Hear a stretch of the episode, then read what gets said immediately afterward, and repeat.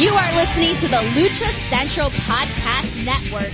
And now, Lucha Central Weekly.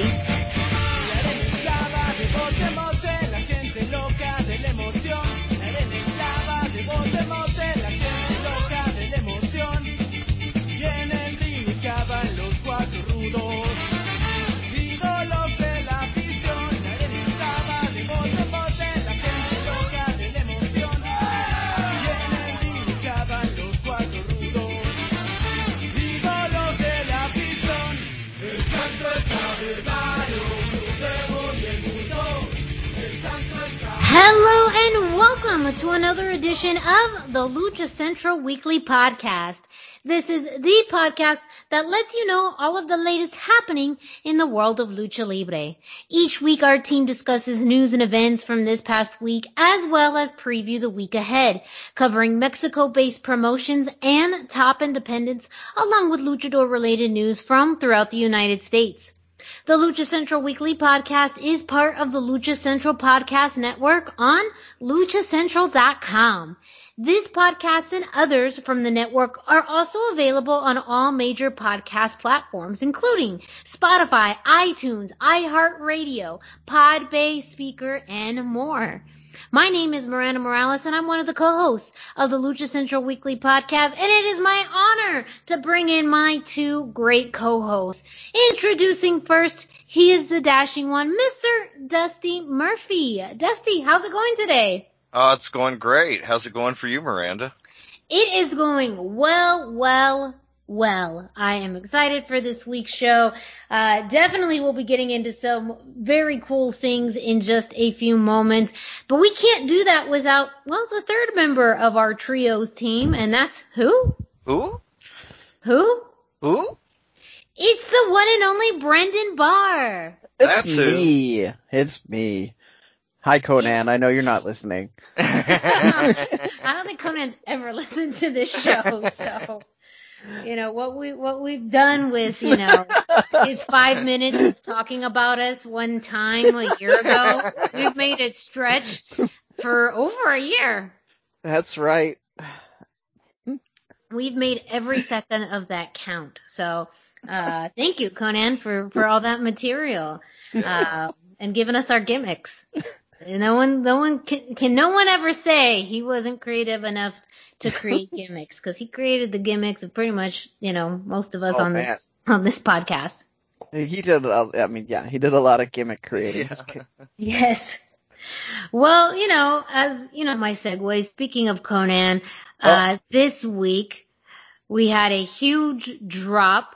Uh, the Eat Like a Luchador cookbook dropped this week. Yes. yeah. For those of us who pre-ordered, we received our books right on the day, June 1st.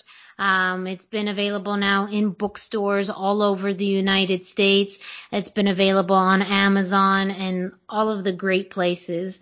Um, so it's, I got mine earlier this week and it's a, such a cool book, um, that does feature, you know, Conan, but also tons and tons of other luchadors and lucha adjacent, you know, fans and promoters and, and everyone that it's, it's just a beautiful, beautiful book. I'm the I'm the odd man out. I haven't gotten mine yet, but I'm still gonna do the shout out. I'm gonna go down to Destiny City Comics and pick it up from uh, Ethan HD, who is a local wrestler, who also owns the com that comic shop. So I mean, how can you not support that store? So uh, I will once again throw it out there. Destiny City Comics in Tacoma, Washington. For those of you who don't know. Very cool. And Dusty, you got yours too this week, right? Yeah, I did. I pre-ordered mine. I got it the day it was released. It's very cool. I love the art. Like Yes. the art is. I, I got a Joe Barker has a beautiful painting or art. I don't know what you call it, but for his, it's incredible. Uh, the photographs are incredible. There's some great shots of Taya in the kitchen and Solar in the kitchen and, um, Super Astro with the torta. Like, yeah, it's, it's amazing. Yeah. Like, it's, it's so much more than a cookbook too. Like, there's, it talks about the luchadors. There's incredible art and photos, like I mentioned. That's yeah, it's much more than I anticipated. Yeah. Even knowing what we knew in advance, it was more than I expected. Yeah. What what we really knew, by the way, so you everybody can understand where we're coming from on this is every time we talked to Kevin and said, "Are you busy?" It was this cookbook is taking my, all of my life. Yeah. And then, Yeah. that was so. Uh, and then he would tell us a little thing like just you know getting the photos ready or whatever. But there's uh, it just every time for the whole of last year it was eat like a luchador is taking up my life. So I don't know what Kevin's gonna do now. Maybe he's gonna go to Disneyland. Hopefully rest. Yeah, that was the same vibe I got as I was talking with uh Ruben Zamora just actually earlier today. Um we were communicating and I congratulated him on the release of, of the book and he was just saying that it was definitely uh not a nightmare, but it wasn't a daydream. It wasn't, it wasn't, um, smooth sailing. There was a lot of work that was put into this book, uh, by really multiple people, Oh, um, yeah. Jerry and Kevin and, and Ruben and everything just, you know, behind the scenes. All, all of the details that was put into it. So, and, and it came out amazing though. Like, it's such a vibrant book with amazing pictures, cool recipes. Um, you know, as we joked about with Conan earlier, he has one of the more lengthy profiles in the book, um, where he has several page spread outs and, and it's also a little bit like a history textbook as well. Yeah. So it's such a cool hybrid of so many things. Yeah. So you half name dropped it. I'm just gonna finish that. Jerry Villagrana, who we've interviewed on the show and has his own podcast on the podcasting network. Did, he took a lot of the photos. I think he was one of the primary photography editors for this too. Um, but so we should make sure to get him his dues and his props as well. Congratulations on finishing the book for you as well, Jerry. Thank you for uh, all of your hard work, and I know you actually do listen to the show, so thank you for being one of our regular listeners too. Yeah. Thanks, Jerry. So if you have not gotten yours, make sure you get it however way you want to get it, whether you order it online, you go to your nearest bookstore. I just highly, highly recommend it. Even for someone like me that doesn't cook, um, it's just a lot of awesome pictures and storytelling that you get from this. Um, and it's fairly affordable. I think, um, I remember only paying about $20, um, for it. I think it's only twenty one ninety nine. That sounds something. right. Yeah, I mean less than twenty five dollars for a very hefty book. Like when you feel it, it definitely is a good, you know, size book. And again, the artwork and the pictures and the content of it, you could easily think it would be double the price. Yeah, so hardcover on Amazon, who does unfortunately cut prices a little bit, twenty one ninety nine, uh, or the Kindle version is only twelve ninety nine. So like if you're on a super budget but you still want to read this book, the e version is super affordable. Yeah, and if you want to take it around with you in a little bit of a lighter manner, because like I said, the hardcover is it's hefty. It's it's a hefty size. Um, so if you want to have something that's a little bit more portable, the ebook. Um, but you could also have both. Um, Yes. I've definitely done it before. You get the book a lot less messy if you actually want to cook. If you have the ebook in the kitchen and you have the nice hardcover out and on still on the bookshelf where it can be Mhm. safe from your cooking. Unless I don't Yeah. maybe I'm the only one that's messy in the kitchen. I don't no, that's not true. I saw Selina De La Renta cooking and I'm not the only one. So again, Eat Like a Luchador cookbook. Um, it is by Legends of Lucha Libre and Monica Ochoa, uh, available at your nearest bookstore or online. Make sure you order it. It's well worth it.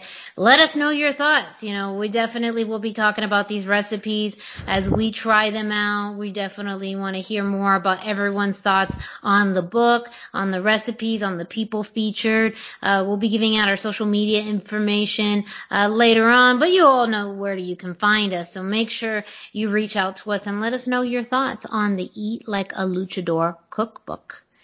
But how are we going to start the show? Road back to shows with Brendan. Oh wow! I thought we were gonna do something different this time. No, no. Um, so uh, speaking of not doing anything different, Mexico City is still yellow, which uh, one of our listeners says that every time he hears me say that, he thinks that I'm calling Mexico City chicken. So I I am uh, kind of enjoying that. uh, so, but yes, Mexico City still yellow. We're gonna still have fans. More shows are having fans. We're gonna be talking about that throughout the show. That's gonna be one of the themes. Is you're gonna have more shows with fans, uh, legally, which is why we're gonna be back to talking about certain federations in the Indie Roundup, but we haven't gotten there yet. Um, we do have, unfortunately, a little bit of bad news this week. I'm going to pull up the news story on this so that I can get you the, uh, the best, uh, the best, uh, most up-to-date information I can on it. Uh, Luchador Exotico Pasión Kristal has been, uh, declared, declared dead after being, after going missing in the ocean.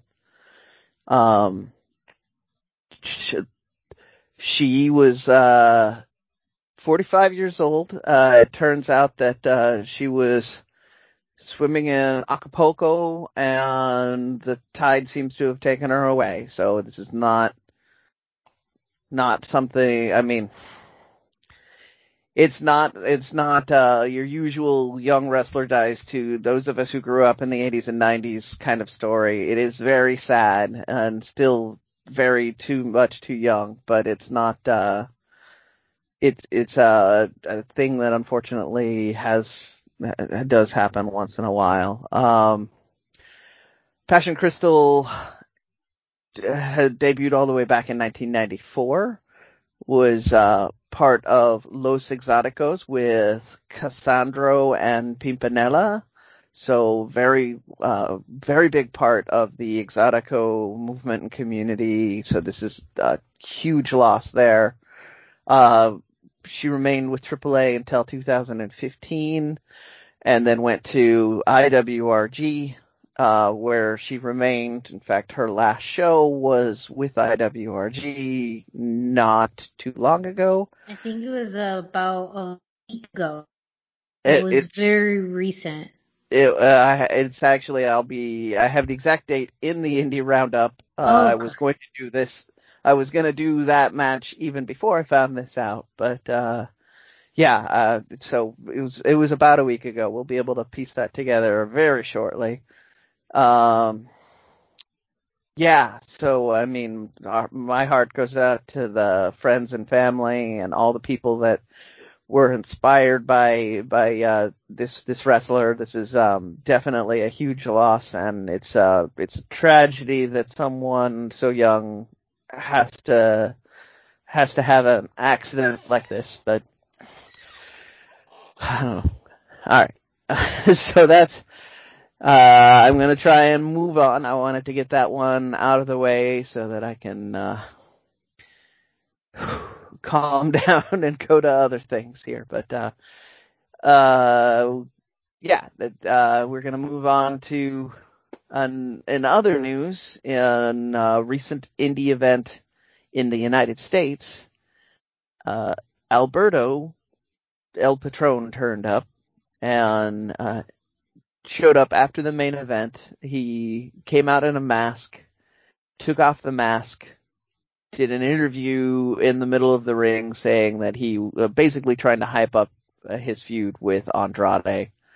And the reaction in the arena and online was not very positive. So apparently there's a lot of, uh, negative energy towards Alberto at this point. Um, there were when we were discussing this story, we were making some possible jokes and all of that. I just want to leave uh, leave it where it is. Alberto is definitely uh definitely still going to do the match uh coming up at Federation Wrestling and a couple of other promotions. but uh, you know, we don't need to uh, we don't need to focus on on the negative energy at this point. Uh, speaking of Federation and wrestling, they made a few more announcements. Their big one is you can now buy tickets to the live event. Uh, it is at a bullfighting ring. I'm going to slaughter the name, so I apologize to all of the Spanish speakers that are listening out there, but, uh, Constituente Charro Lienzo is how it was listed on the entry I found. And then when Miranda looked it up to help me with the Spanish, it looked a little different. Uh, I believe it was Charro Lienzo Constituente is how, how she saw it. Um, either way, it's uh, in in the greater Mexico City area, and they were waiting until they were allowed to legally have fans there and uh, it, it's kind of good. It's going to be a very interesting visual look because it is that big round dirt floor with the ring in the middle, like you would see at a at a, a if you just dropped a ring into the middle of a bullfighting arena. So uh, it, I feel like that's going to play into a lot of the graphics and the look of the uh, of the event. Um, I'm actually a little bit excited about that. I don't know. What do you do, what do you guys think on that one? Yeah, I think it'll be really a, a unique setting, and I think mm-hmm. that if they do it, you know, like if the videography and everything is, you know, of a high enough level that the visuals from it will just be unmatchable. Yeah. Like the crowd in the bullfighting ring, you know, cheering and the yeah. doors in the middle and mm-hmm. oh yeah, so good. It seems like it already has a great natural setup because of the way that they start off so from the top and then they move down. And um, some of the angles in a bullfighting ring are very unique compared to like what you see in say a traditional stadium or, or mm-hmm. arena. So uh, i totally agree. If you get the right camera angles and look it's going to look amazing and it's going to be something that is definitely unique. Yeah um, i i uh, am even more excited for for this this pay per view they're doing we've talked about this. I've they they're doing everything right for being big and exciting on the first show, which is what they have to do to succeed. It also, unfortunately, is what a lot of federations do, and then don't have proper follow up on. But I mean, that's just speculation. I'm still going to be positive here. I think uh, to Dusty's point, I think they're going to get people that are going to to make it look visually impressive because they haven't skimped on anything else. They're they're it's top dollar talent. It's they're they have a it it may see, seem small and um and kind of muted right now, but they clearly have a very strong social media presence that's well trained and very disciplined. So uh I feel like they're going to have that same level of quality with the the camera people as well and all the uh, all of the production stuff that goes on. Even the guy that's selling the t-shirts is probably going to be a professional that's done this for a long time. Um, but they also announced a few more people. We uh, have added Shane Taylor and Extreme Tiger to the Copa Federation, so they're digging even deeper into this kind of ROH vibe, which I'm not I'm not uh, uh, offended by at all. There, I mean, if we're gonna have Kenny King and we're gonna have uh, all of the uh, Ingobernables or uh, the LFI faction to be specific, um, why not get some of these other uh, wrestlers and luchadors that are working out of uh, out of ROH, and and maybe that will allow us to ha- allow ROH to have access to more independent luchadors in the future. I, I, all of that seems like a good idea to me. They also announced uh, Brazo de Oro Jr. Uh, just as appearing on the show. So he could be another one that could fit into that Flamita Rey Horus three way with the surprise luchador, or he could be put in in a, any number of places. He's a young man with a, I mean, he's carrying a big name. So he, uh, I have big expectations for him, but I haven't seen him in action yet. I don't know. Are you familiar with him at all, Dusty? Um, I am not. No. So yeah, uh, soon. Yeah. yeah. but so so people know Brazo de Oro is uh is a huge name from a dynasty in in Mexico. So like that's kind of like naming your kid Hulk Hogan Jr. Like I mean, Yeah. it's you're you're you're putting expectations on him. So I, I fully expect that he's going to have a good pedigree and and look good in whatever match they put him in. I'm very curious about this one. And I Mm. believe the Brazos are related to Psycho Clown too Yes. somehow through family. Yeah, Yeah. uh So I mean, like that's a big pedigree to. Yeah. that's that whole dynasty. Uh they um which like leads to other which led to other things as well that we've talked about on the show once in a while. But the uh it is it is a massive family. I believe last time I fact checked this, they were the largest uh family in all of wrestling, which includes the Wow. Samoan dynasties. So, you know, Yeah, yeah. that sounds about right. Yeah. that sounds about right. yeah, there's a lot of them. Yeah. All right, so that was my uh, road back to shows. I, I it's kind of short and sweet right now. Um, the a little bit of uh, sour and a little bit of sweet this week, but uh, that's what we've got. And let's move on to the indie roundup. I still miss you singing me in, Dusty. Yeah. Uh, Miss the Clint Eastwood style. Uh, all right, so, uh, and of course, I didn't put the date on there, but yeah, the IWRG match happened last weekend. Um, they were, this was this, I only had two matches I was going to put in. Uh, this was the semi-main, and you had Diva Salvaje, Jessy Ventura, and Pasión Kristal against Connect Jr., Hijo del Fishman, and Mascara Sagrada Jr. It's a big high profile match. Uh, this was for the, for the, uh, trios semifinal tournament and the Exoticos won. So IWRG unfortunate is in the unfortunate situation that, uh, the card is going to be subject to change now.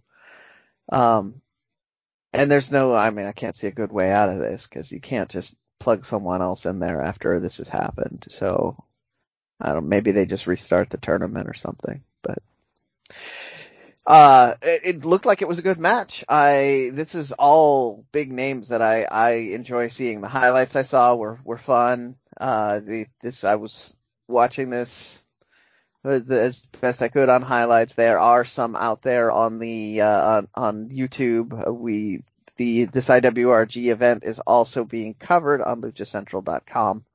So if you want all of the results, you can do that. I am skipping ahead to the, the semi-main and the main most of these times on Indie Roundup because IWRG puts on huge cards with six or seven matches usually. And a lot of the time you're saying names at the beginning that nobody recognizes.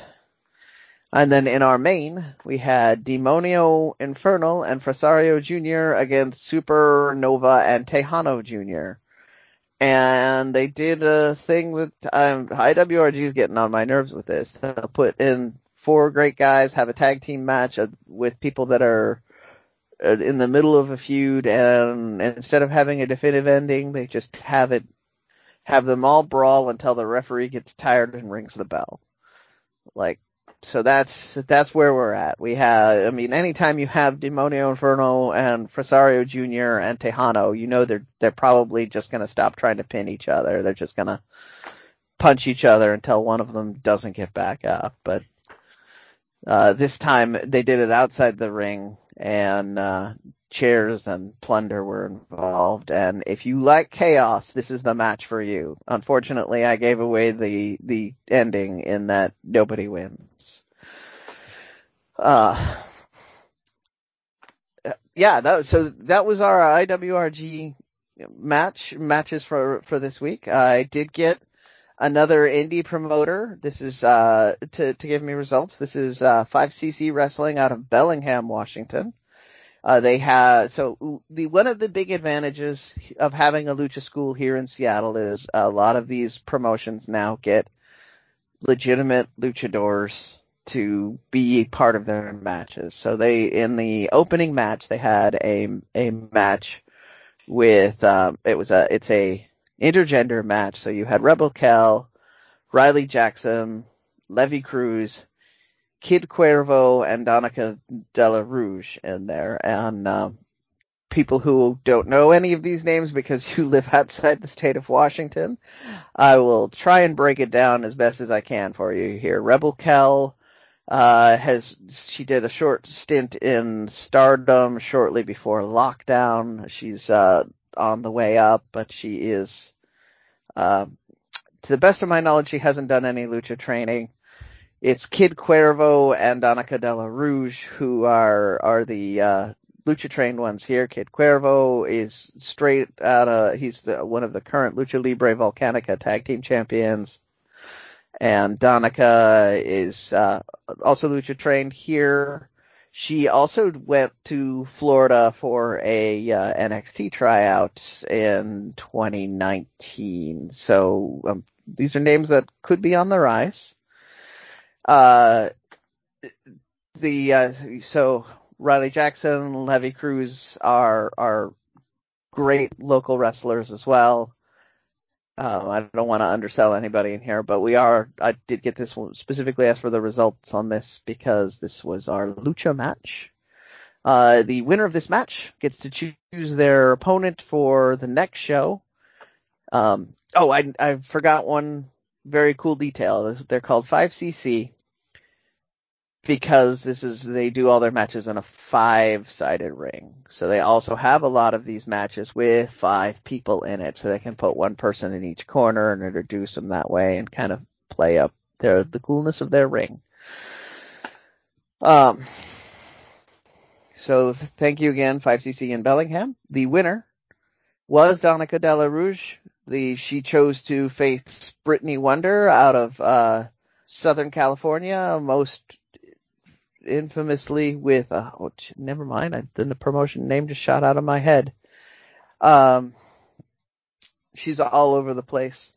That should that should be a good match. But Danika Della Rouge, who uh, also has been doing work uh, at, for FSW and uh, and a couple other promotions we've talked about on this show, is going to be on again. So we may have some more results for you from 5cc in the upcoming future.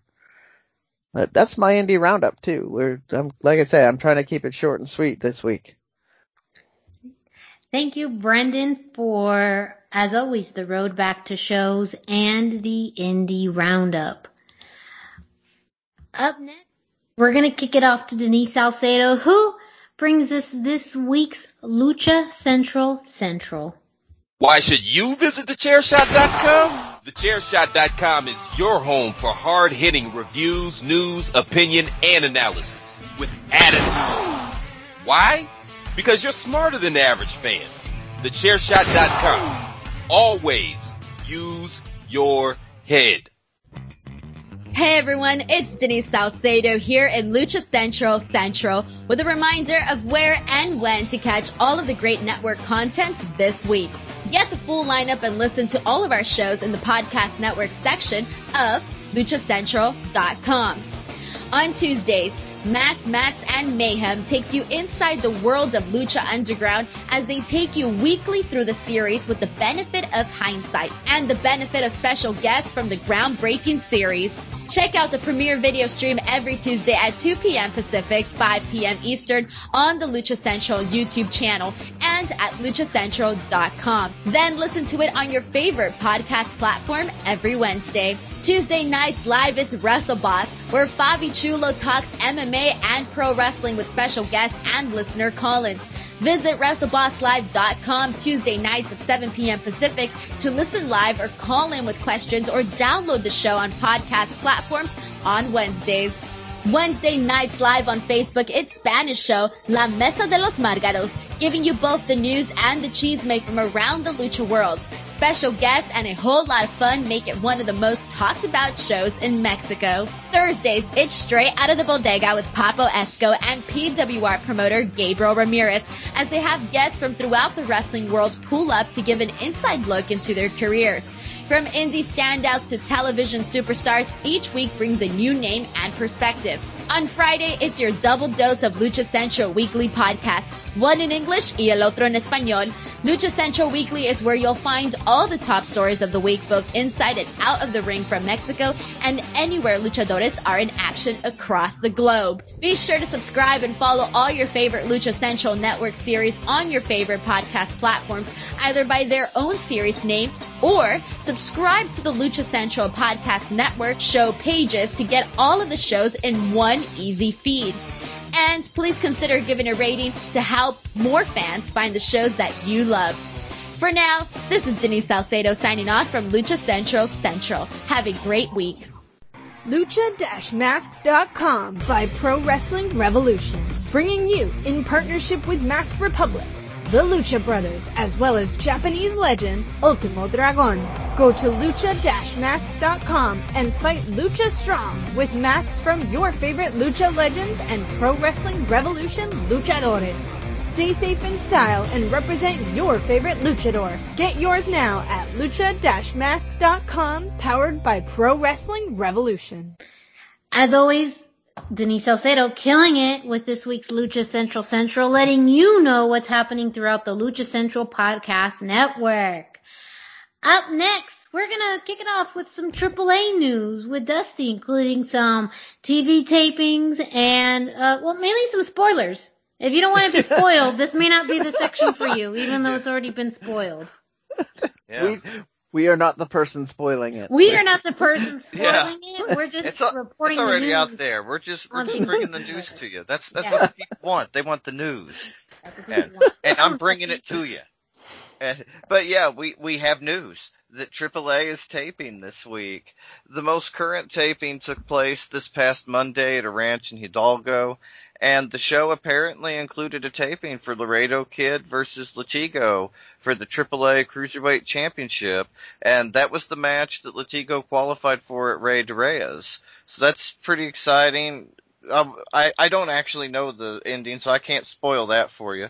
But the taping is slated to start airing Saturday, June the 5th, and there's no information at all currently regarding which week the title match will air. But AAA continued tapings throughout the week in Hidalgo, and apparently they'll be off for another three or four weeks before a new set of tapings. So when we find out about the title match and what happens, we'll let you know. But the title match is happening, and it's at a TV taping. It won't be happening at Triple Mania, for instance. So that's kind of interesting, and you know we'll keep an eye on it. But in other AAA and Triple Mania news, the Tijuana Sun newspaper had an article this week about Psycho Clown coming to Tijuana to wrestle the show, and they dropped the news that Psycho Clown will be facing Texano Jr. in a hair versus mask apuestas match.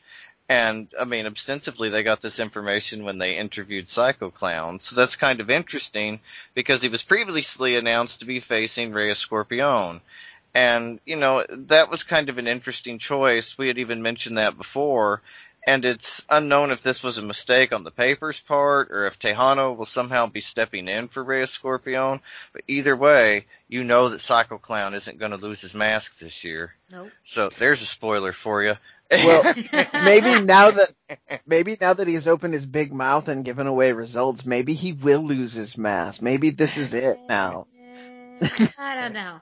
I'm just I'm I'm, I'm hoping. Yes. I'm yeah, hoping. no. we we also had some kind of interesting, like not exactly AAA news, but AAA relevant. The you know Deonna Purrazzo is challenging for the AAA Reina de Reinas Championship at Triple Mania against Fabi Apache, and it's a winner takes all title versus title apuestas match. But it was specifically stipulated to be champion versus champion rather than specific to Diana and Fabi Apache. And Deonna and Britt Baker have kind of been teasing a feud in interviews and on social media.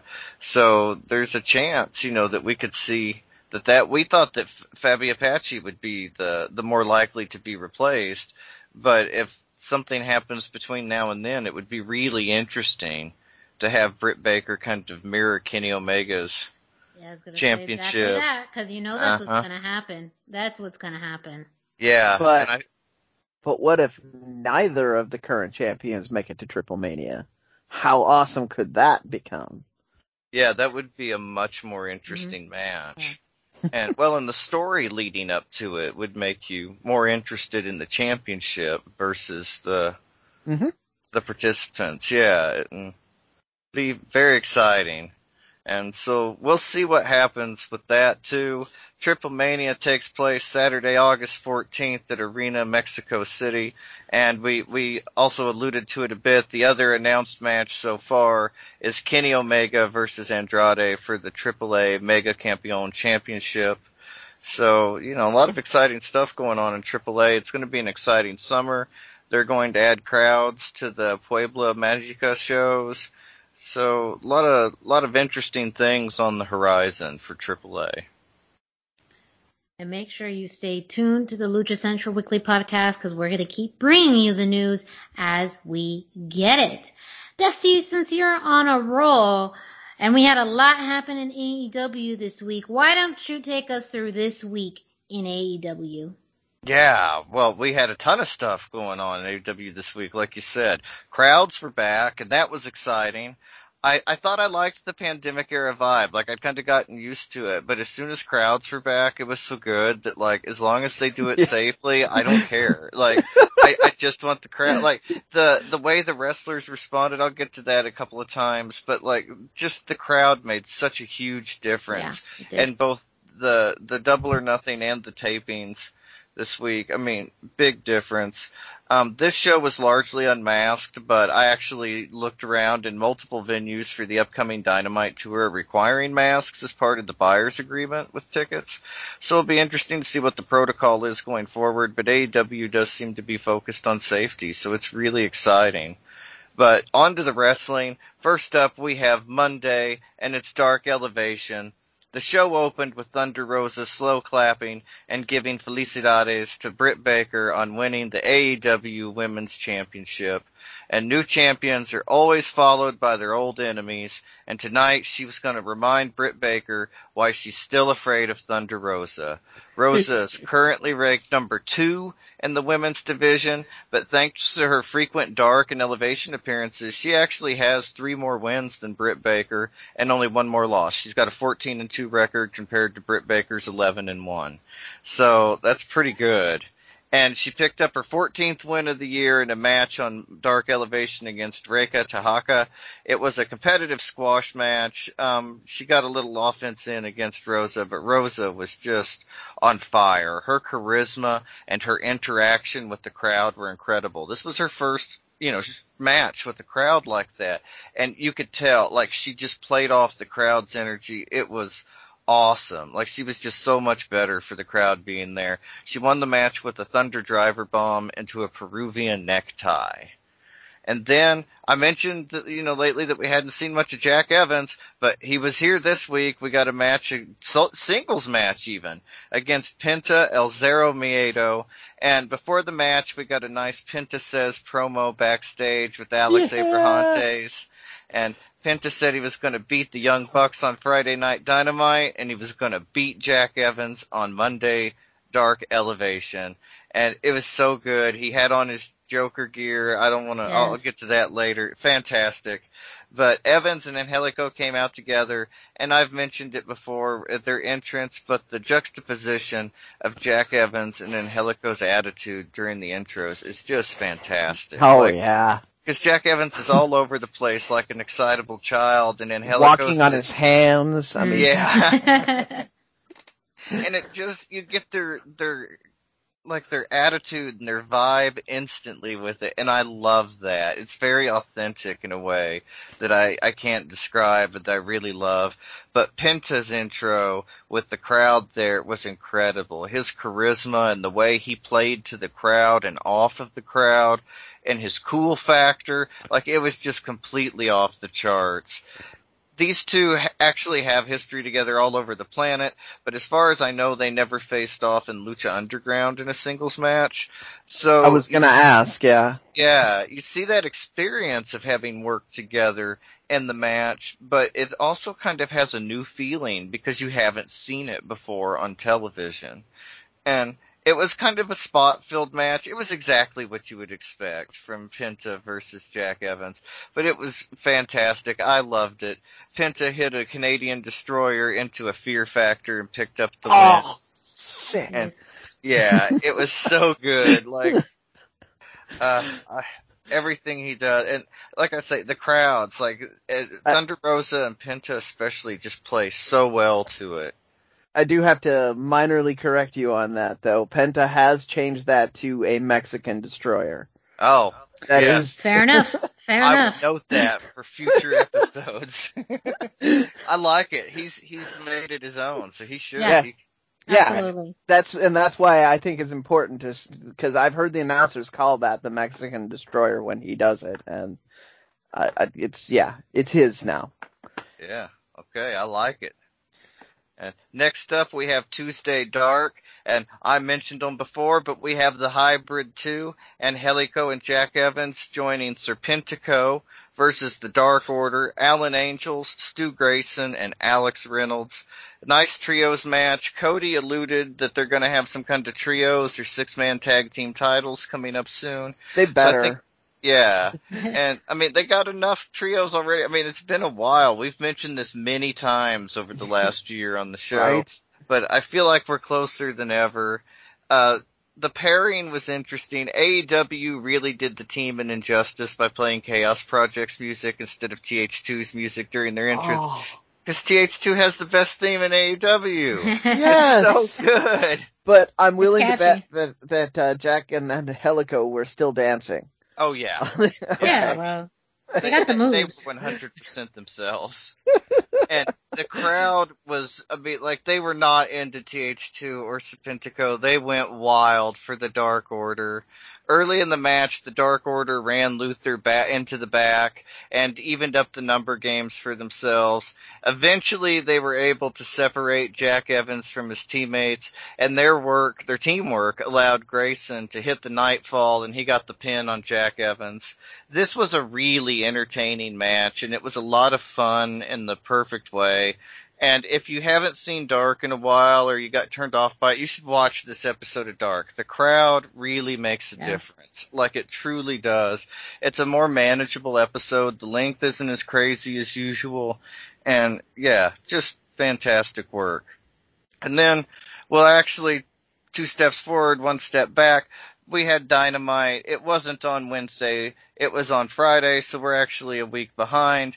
But there was not much lucha action anyway. We only saw the Lucha Bros momentarily. They helped Pac fight off the Good Brothers. After an interview segment between Pac and Kenny Omega kind of flew off the rails into a brawl, the, when the Good Brothers showed up, the Lucha Bros showed up, including Fénix, who we'd heard was injured and he helped it even up the numbers for Pac and left just he and Omega in the ring before Orange Cassidy showed up and hit the orange punch on Omega and then Pac and stood tall at the end, leading us in to double or nothing. And really the only lucha relevant segment to double or nothing was the casino battle royale. But it was great. Like this was, if you love battle royales, this was so good. Penta came out in Joker gear, like the Batman Joker, and it was fantastic. He looked like a million dollars. So good. That's been like one of the best gears Yeah. I, I've seen in probably years. yeah, Yeah, years, literally. It's Yeah. like Rey he made did something like that. Yeah. Yes. and Yeah. and and the body language when he came out, you know, Mhm. and the, I mean, it was so good, and it fits into that Cero Miedo style. Yeah. Yeah. I mean, I, I have already seen people making custom action figures, repainting their Yep. AEW figures to look like That's like gonna be a signature. Like, uh, Yeah. you know, hopefully we see it on like maybe what lucha-masks.com that Yeah. comes out in its own like uh, the, the, the it's just money, money, money, money. Why are you spending my money, Miranda? I'm not spending your money. I'm just saying that it is Yeah. money. Yeah. No, you just spent Uh, my money by saying that suggestion. Because you, they'll do it now, and I, they know I will buy it. They- Ugh, It's just it- awesome and absolutely agree. It fits into his character. It, it gives just a whole amazing vibe. The color choices, um, you know, it's it's it's awesome. it, it also, um, like you said, because it fits his vibe, it also sets a tone. Mhm. Like people who, who don't know who this ninja skeleton is know who the Joker is, and they know it's about to get real. But if he's invoking the Joker when he's coming out, it's I mean it's this it's a similar vibe to Rey coming out as Spider Man or Captain America or even the Adam West Batman. Like he's setting the Exactly. You know That's, that's exactly what I was going to compare this to. It's like Rey Mysterio. And what's interesting is Rey Mysterio almost always, he has done the Joker, but almost always he does a superhero, never the Mhm. villain. Yeah. But I love that Pentagon pulled not just any villain, or Penta, Mhm. sorry, not just any villain, but like the villain from comic. You know, what I mean, like it was so good. And yeah. We've seen Seth Rollins Thanos gear, so like uh, to do something unique and like the Joker that hasn't been done in a while, and to do it in a way that's never been done, like Mhm. that was cool. And and the crowd loved Penta, but what they loved even more was Jungle Boy winning. It was the feel good moment. He gets the title match against Kenny Omega. I don't necessarily think you could call him a serious contender, but it'll be a fun match. It, it's what people wanted. Like it was so cool when he won. And but that brings us to like the actual meat of the discussion. the Joker entrant, it was Lio Rush. And what a unique choice. Like I would They- never have expected him. Go ahead, Brendan. I just want to clarify since we just spent like two minutes talking about the Joker. This is the Joker from the format of the, it's the wild card entrant that we Yes. didn't know. Yes. Yeah, we just we just transitioned from one Joker to another Yeah. without really clarifying, but we're Yeah, moving away from that. The, the. Joker uh, character to the Casino Battle Royale Joker Wild position. card. Wild card. Yes. Yes, yes. So continue. Yes, but yeah, Lio Rush. I mean, I would not have expected Lio Rush, but what a unique choice. He looked fantastic in the match. He, you know, flew all around the ring. And I mean, who has wrestled more places in the last year than Lio Rush? He's Yes. been everywhere. He's been MLW, he's been AAA, he's been New Japan, he's been AEW.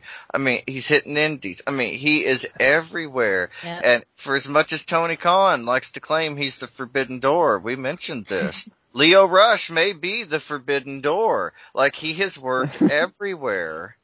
Yeah.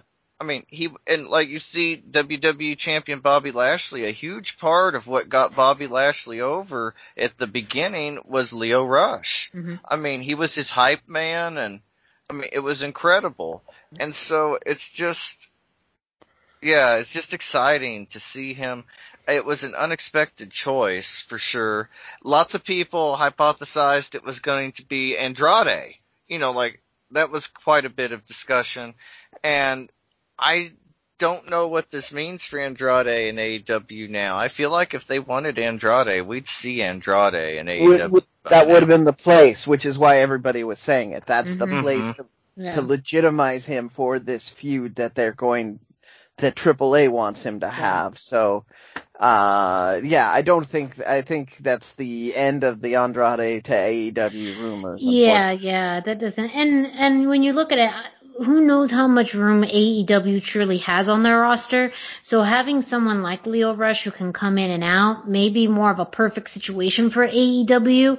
And they really are pulling strong on this new Japan tie-in, and that's what Tony Khan Yes. really, when asked about Lio Rush, talked about really more about Lio Rush and New Japan and that partnership. So um, you know, I think that's also the thing that this this wild card role has always been someone that they've brought on board at some capacity.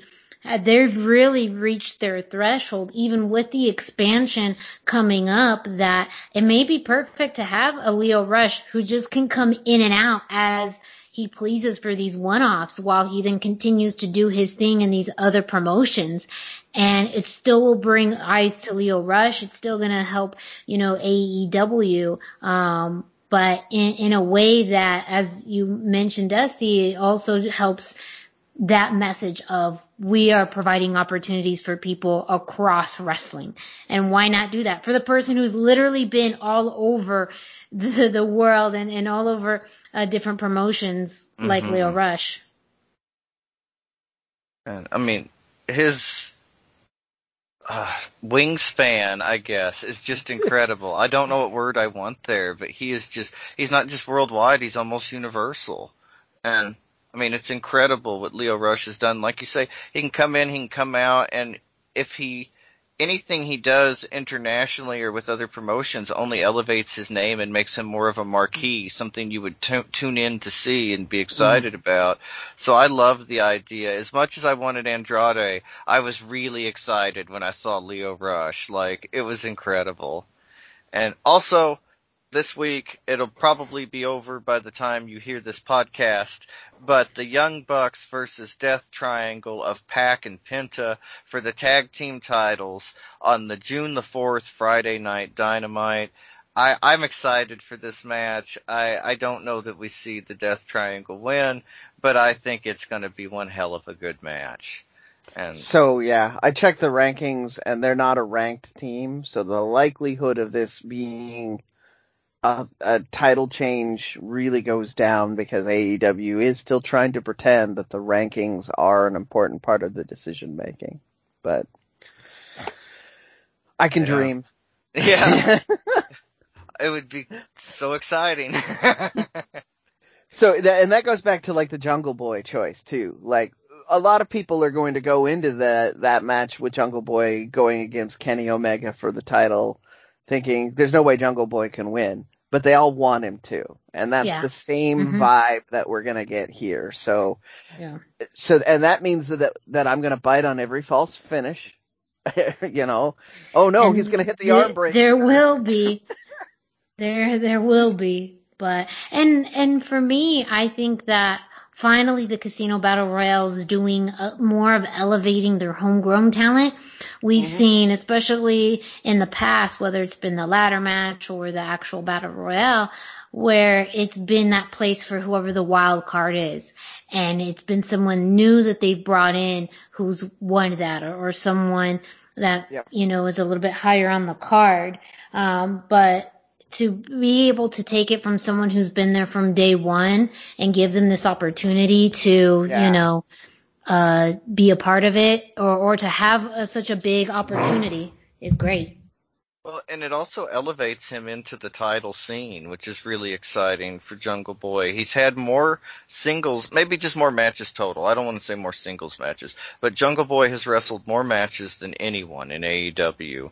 And so, I mean, as much as it was a feel good moment, it also felt like he earned this spot. Well, like he earned his yeah. title match it's absolutely a sign that they are rewarding that that level of work that he's put in. I, I truly think that Jungle Boy and Sammy Guevara are going to be like the next generation of AEW champions. I'm, but I'm just surprised Jungle Boy got the spot before Sammy did. Well, Sammy's already doing main event stuff, so he doesn't. That's true need it as much. I mean, so that's the other lucha related content we didn't talk about. Sammy mm-hmm. was in the actual oh, yeah. last match on the card, which was the uh what the Stampede. Yeah, Stadium, Stadium Stampede. Stampede. Yeah. Yeah. And he he was the one that got the finish too. He got the pin. Yeah. Yeah and redeemed the golf cart spot. Yes, which I think, I mean, we talked about that last week, and I think a lot of people uh, were hoping for that, especially since the inner circle's baby face now, um, mm-hmm. that, that they finally got that. So yeah. Yeah, I mean, Double or Nothing was a really great show. I recommend everybody check it out.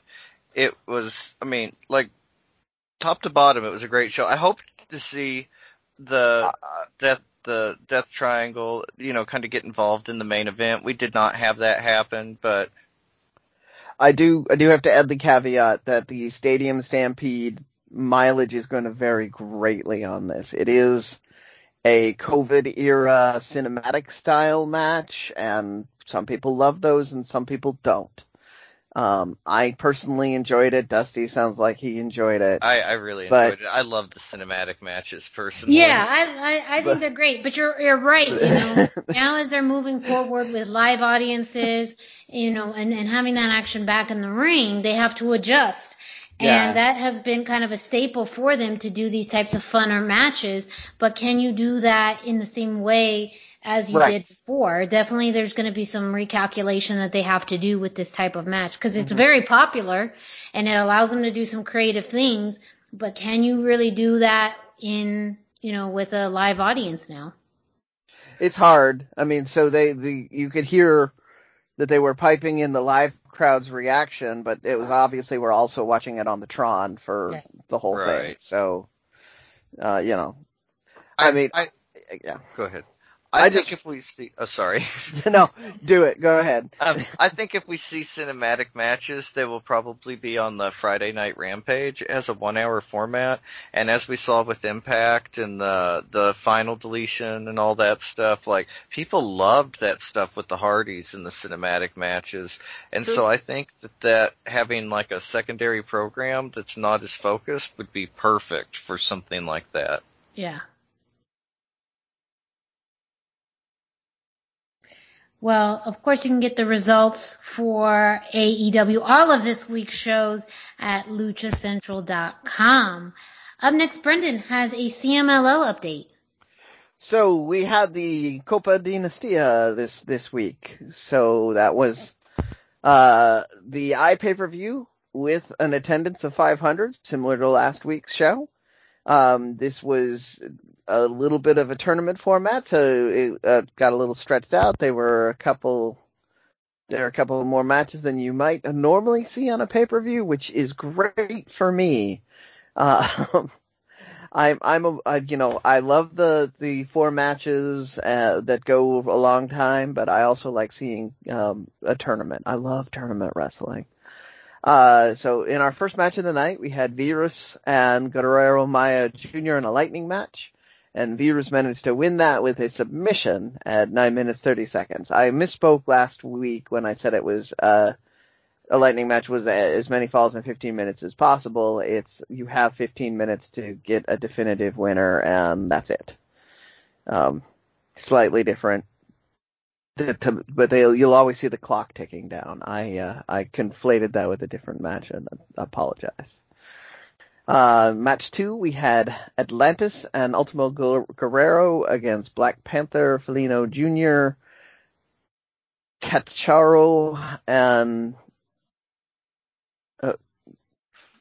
Oh, oh, sorry. This is the beginning of the tournament. Atlantis, Ultimo Guerrero, Black Panther, Felino Jr., Cachorro, Ga- Gemelo Diablo 1, Forastero, Flyer, Pantera del Ring, and Rey Cometa. So that was the, if you are familiar with the way CMLL does their tournaments, they have everybody in the ring for a battle royal style event, which determines the uh, the pairings for the for the tournament.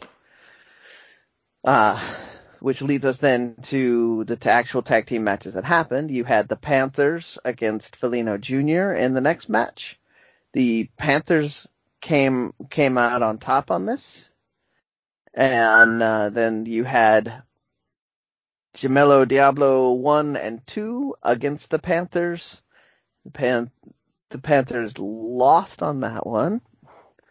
Uh, then you had Forastero and Sanson against uh, Flyer and Volador Jr. And the uh, the he the I keep saying heels. The Rudos came out on top on that one. That's uh, Forastero and Sanson. If you don't know from Flyer and Volador. And then next we had Espiritu Negro and Rey Cometa against Pantera del Ring and Pantera del Ring Jr. And Espiritu Negro Cometa came out on top. The Atlantis team of Atlantis and Atlantis Jr. against Gran Guerrero and Ultimo Guerrero. The Atlantis team came out on top. Uh, the Panthers again in action against Gemelo. They came out on top. Forastero and Sanson against Rey Cometa and Espiritu Negro. Uh, the the heels came out on top. I'm trying to zip through these. I apologize if you are trying to keep track of this and I'm going too fast, but uh, th- like I said, there were a lot of matches. Uh, Flyer and Volador Jr. against the Atlantis team. Flyer and Volador Jr. got got the win on this one. Uh, Gemelo Diablo uh, won uh, against Atlantis Jr. and Espiritu Negro. Gemelo Diablo won won this. It was a uh, it was it was I'm confused by this result. I apologize. Um, but uh, there was an issue with Olympico, who is the was the referee in this one. Uh, he didn't count a three fall, and some people are are uh, well, you know, people on the internet get unhappy.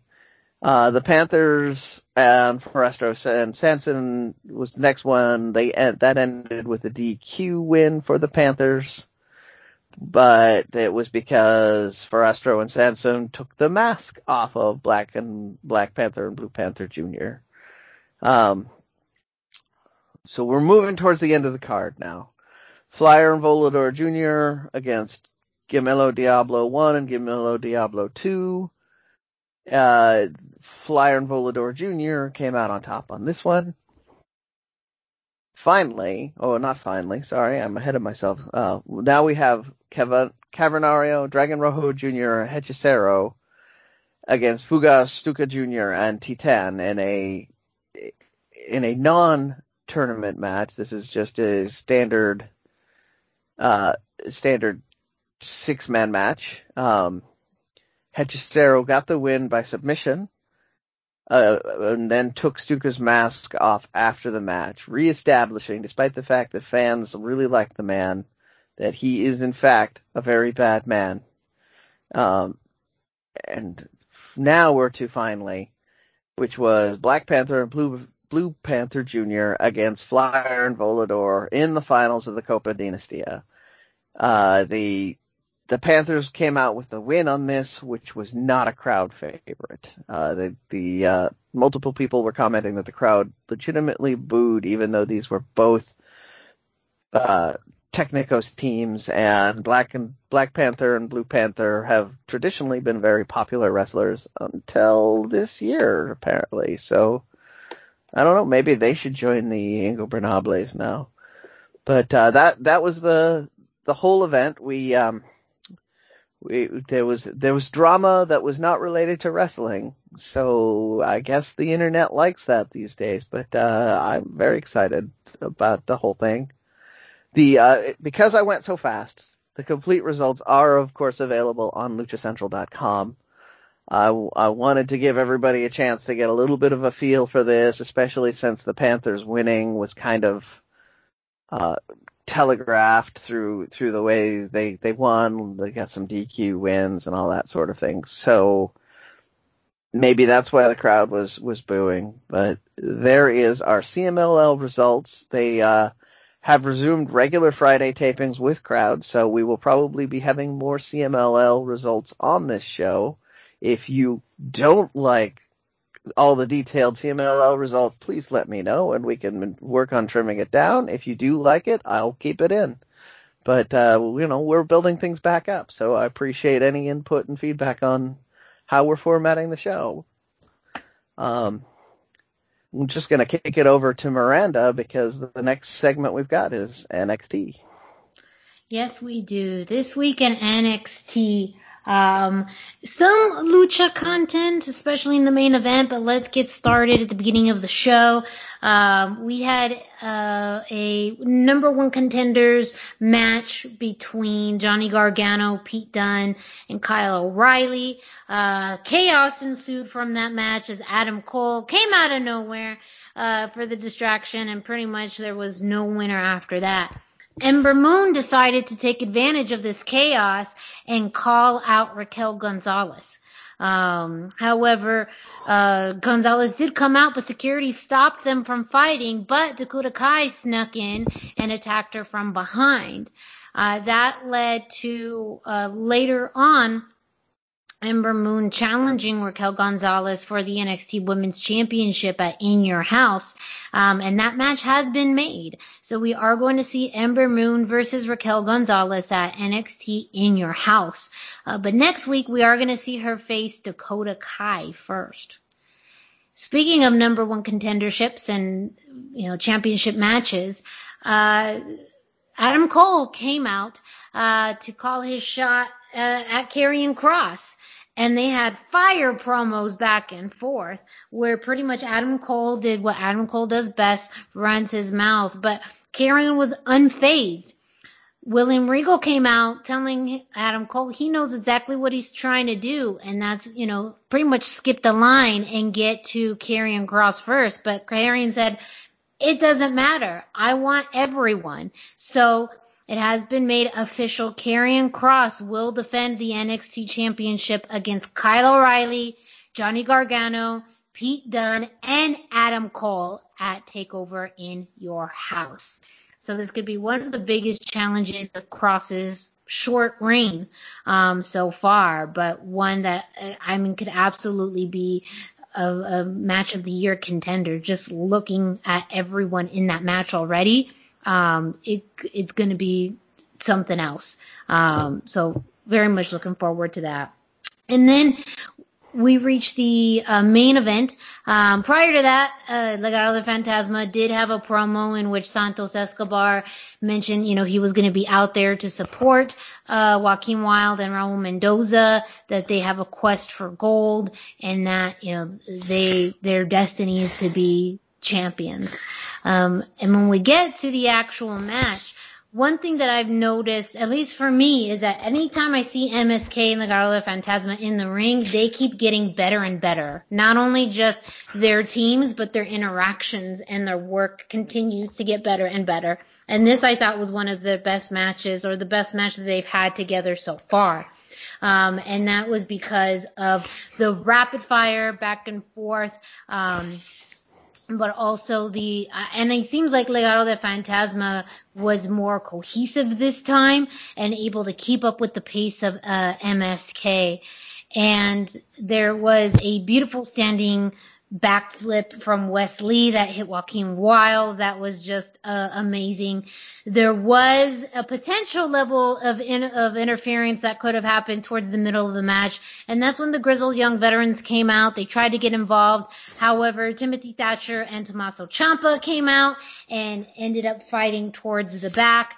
Um, and then there was uh, continuing with the match, uh, Santos Escobar did uh, once um, Wes Lee got out of the ring, knocked out of the ring, Santos Escobar did interfere and threw him into the steps. However, shortly afterward, Bronson Reed came out and just, I don't even know how to say it. It was like a, a locomotive hit Santos Escobar right into the barricade out of nowhere.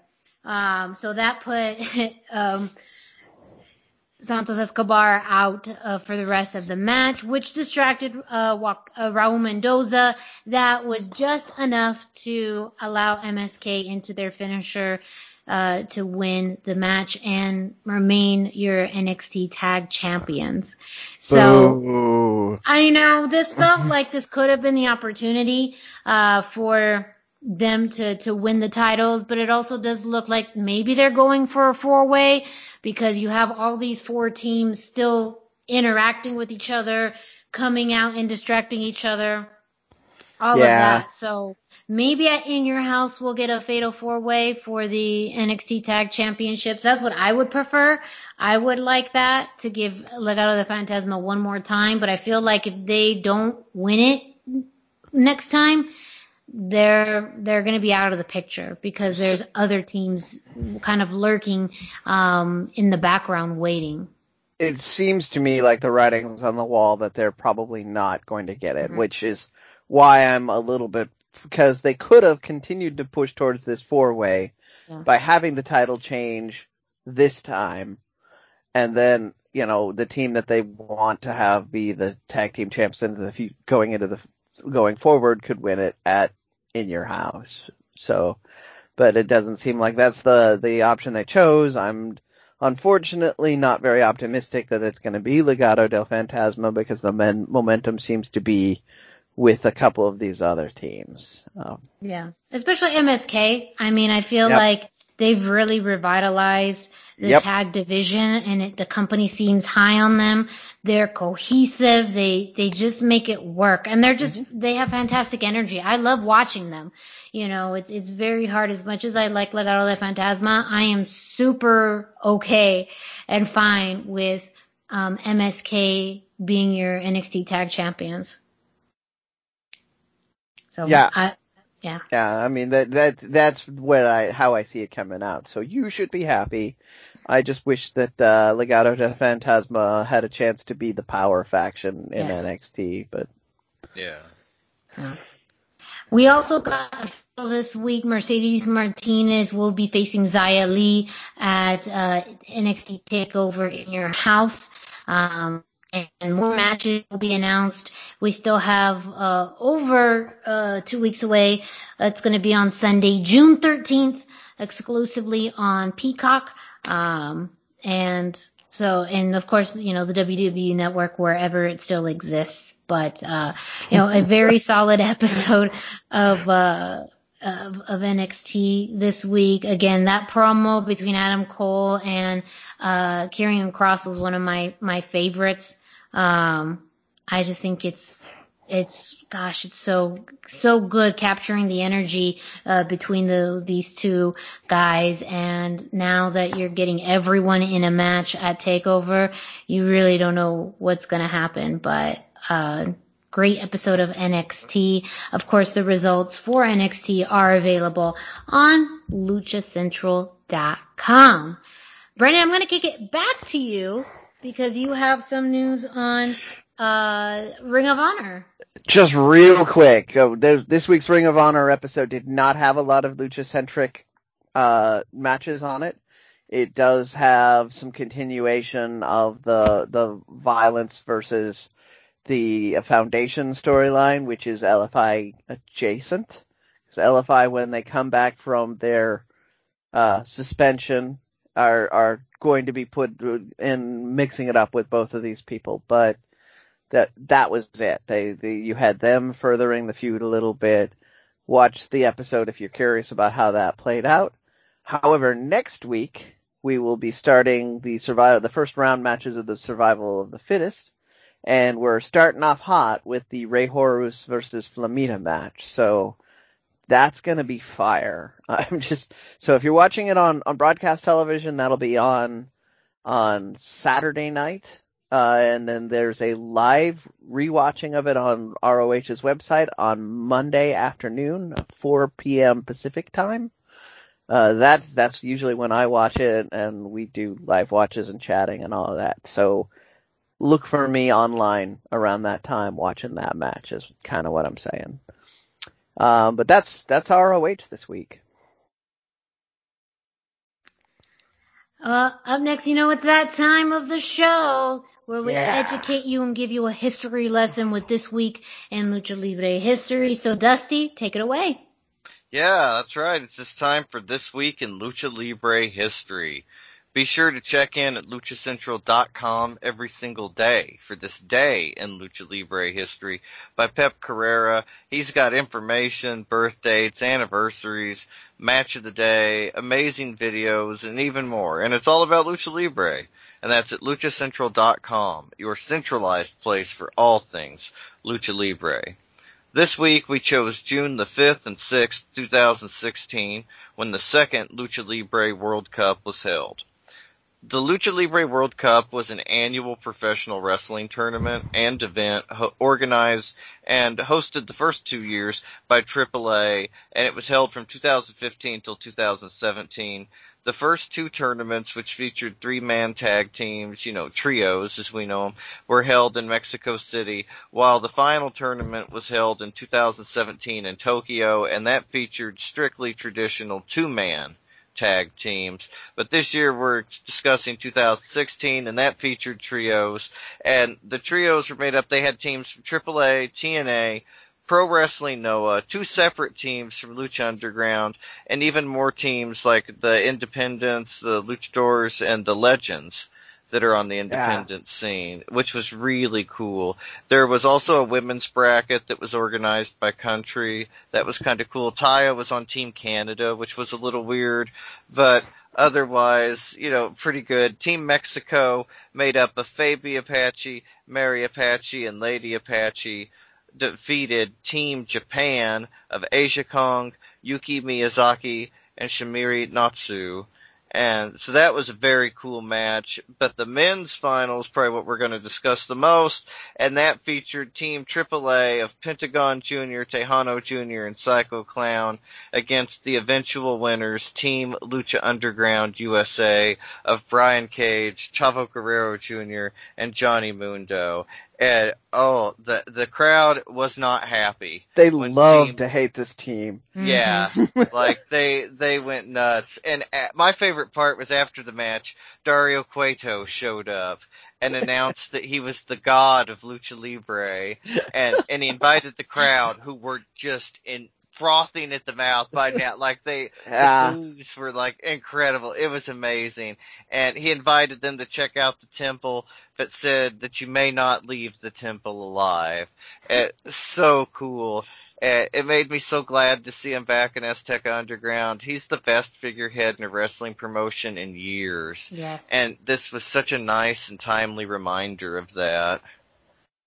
Yeah, and there's a lot of building blocks that came out of this this particular World Cup because of that. Um, so to to help establish how much they hated this this arena hated the the Americans because they didn't see them as the Lucha Underground team. They saw them as the evil Americans. Mm-hmm. they came out to Born in the USA. Johnny Mundo had yep. a, a, like a United States flag on the inside yeah. of his jacket. Mm-hmm. Um, his leggings had like USA on the side yeah, of it. Uh-huh. Total US. Yeah, they beat the Legends team, I believe, in the second round. I can't remember which round it was, but they beat the Legends of Mexico, which was just mind blowing because the year before we got a lot of good feel good moments out of the Legends team. Like they, you know, we knew they weren't, they probably weren't going to win the whole thing, but they, they took one of the bad guy teams to task. They eliminated one of the most headed teams the year before. This was a slightly different Legends lineup this year, but mm-hmm. people kind of had expectations that the Legends team was going to represent Mexico and they were going to show, they were going to be the ones that removed these evil Americans and they cheated their way to this, to the win against them.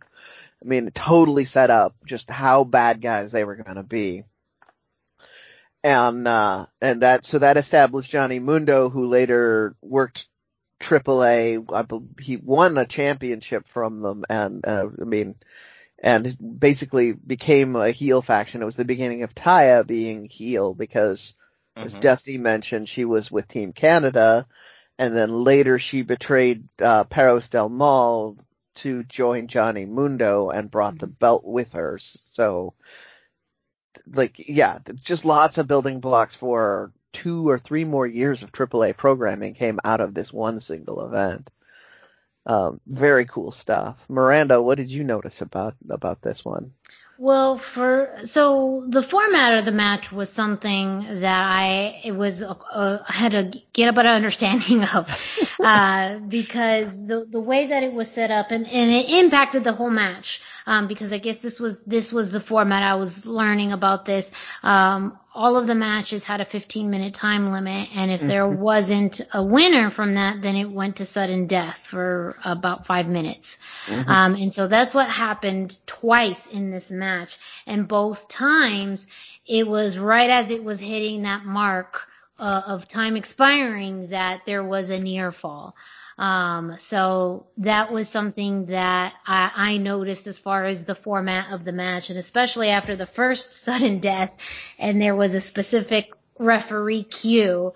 That that one kind of made me laugh because the referee was trying to get into place, and you could tell he was waiting for Johnny Mundo to do something, and and that was pulling his his leg out. So yeah, that, that was kind of what caught me, but um, yeah, I mean, I think the entrances too were great with uh, the Team Lucha Underground coming out with Dario. Um, and but he didn't have a, a, presence in the match, which I think we, you know, I, I expected, but he didn't. He only showed up at the end and the crowd reception uh, for them absolutely the crowd was not having it not happy for them uh, not even wanting them there. But the the match itself was really entertaining uh, because really was the suspense as you get closer to the end of the time limit of who's mm-hmm. going to get that pinfall. And I really liked that because it added just something different uh, to the way that this you know, big main event was, was happening. Um, and, and again, it happened twice. So you figure, oh, you don't have to have it. Uh, but it, it did go into double sudden death. Um, and I think the way that it ultimately ended with, uh, the chair coming in, um, that, you know, was exactly how you described as far as the entire vibe of the tournament was, you know, Team Lucha Underground using those, those Rudo tactics to win. Yeah, they, they were Rudos throughout the whole show and, and you could feel, you could tangibly feel the audience hating them more and more the more that happened. And it, it was just so wonderfully perfect. I remember being on the edge of my seat for this for the double overtime because I, you know, at this point, having seen the year before where a couple of matches went to overtime, the ladies uh, had a couple of overtimes on this year. I don't think there were too many in the rest of the tournament format on this particular year. But I remember, okay, okay, we're going to overtime. That makes sense uh, how are they going to do this? And then when they didn't do it and they went to the other, to the next one, I was, I was like standing with my hands on my head going, what's going to happen? And, and then I, I mean, I was a fan, had my fan moment. The, the Rudos won and I was like, no! And my neighbors were super upset because I was super loud in, in the middle of the night and just, but it didn't, yeah, I, I was in. I was into it. It was yeah. it's a fantastic format that, yeah. that I wish they would bring back, but uh Yeah. Uh, the the problem was that that trying to pretend that it is a global organized thing and sharing it with other federations meant that there were, you know, there just weren't enough luchadors to mm-hmm. support mm-hmm. a lucha libre world cup in Japan. Yeah. Uh, they didn't bring enough over with them and, uh, so they had to do it as a tag team match that third year, and it. The other thing we talked that I talked about off air with that, it was also harder to watch because it was all through New Japan stuff. So you, you had to have their service, and then you had to stay up in the middle of the night to watch it live because they didn't put the put the feed up for it until like a week later if you missed the live feed. So it was really hard to to watch it and and take it in until later, at which point a lot of the steam had gone out of it because the internet spoiled all the endings and, and uh, that takes that, that raw emotion out of it when you're, you don't know what's about to happen.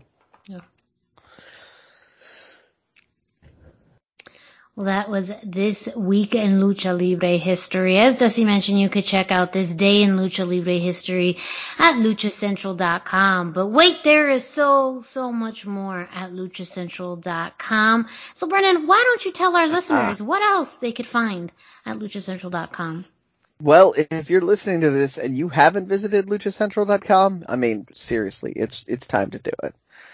LuchaCentral.com is the online home for Lucha Libre where you can get all of the top news in English and in Spanish. You can find the best curated video content and original content not seen anywhere else. Find when Lucha Libre events would be happening in your area. So this is going to become really relevant really soon. So I'm just saying, if you haven't been there, this is the best time to start because we'll also help you find all these live shows in the very near future. Find photo galleries from top photographers covering Lucha Libre around the world. A place to have your voices heard from weekly polls to annual awards, seen and read by top executives in all of the major Lucha Libre promotions across the globe. And it, it, this is the, the final nail here. It's free. Like you cannot beat this price ever. It is free. All of this coverage, content, information, free, free, free. I would say take my money, but you can't because it's free. LuchaCentral.com, your centralized place for all things Lucha Libre.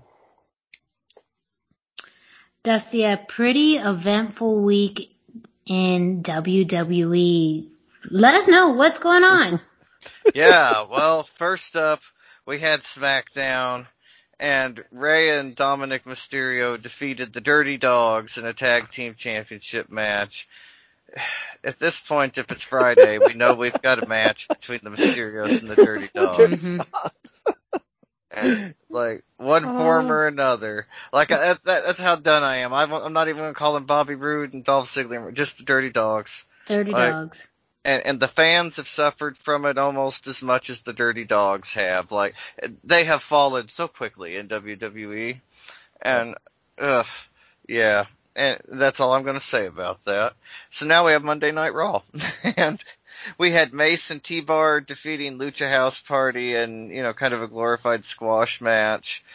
I think we're going to be seeing more of Mace and T-Bar. It feels like the beginning of a push but I found their work to just look ragged and kind of sloppy, and it just looked dangerous to me. Like it, it, it wasn't for me.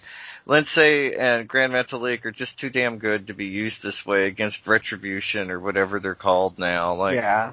Yeah. I mean, I- they yeah. they should not mm-hmm. be the enhancement.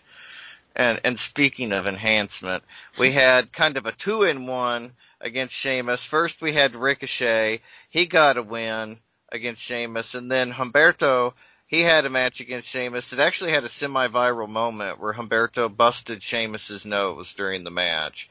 And that moment said everything you need to know about these matches because they sold it to us as Sheamus being tougher and better. And look, you know, he busted his nose. He still competes. Look how tough Sheamus is.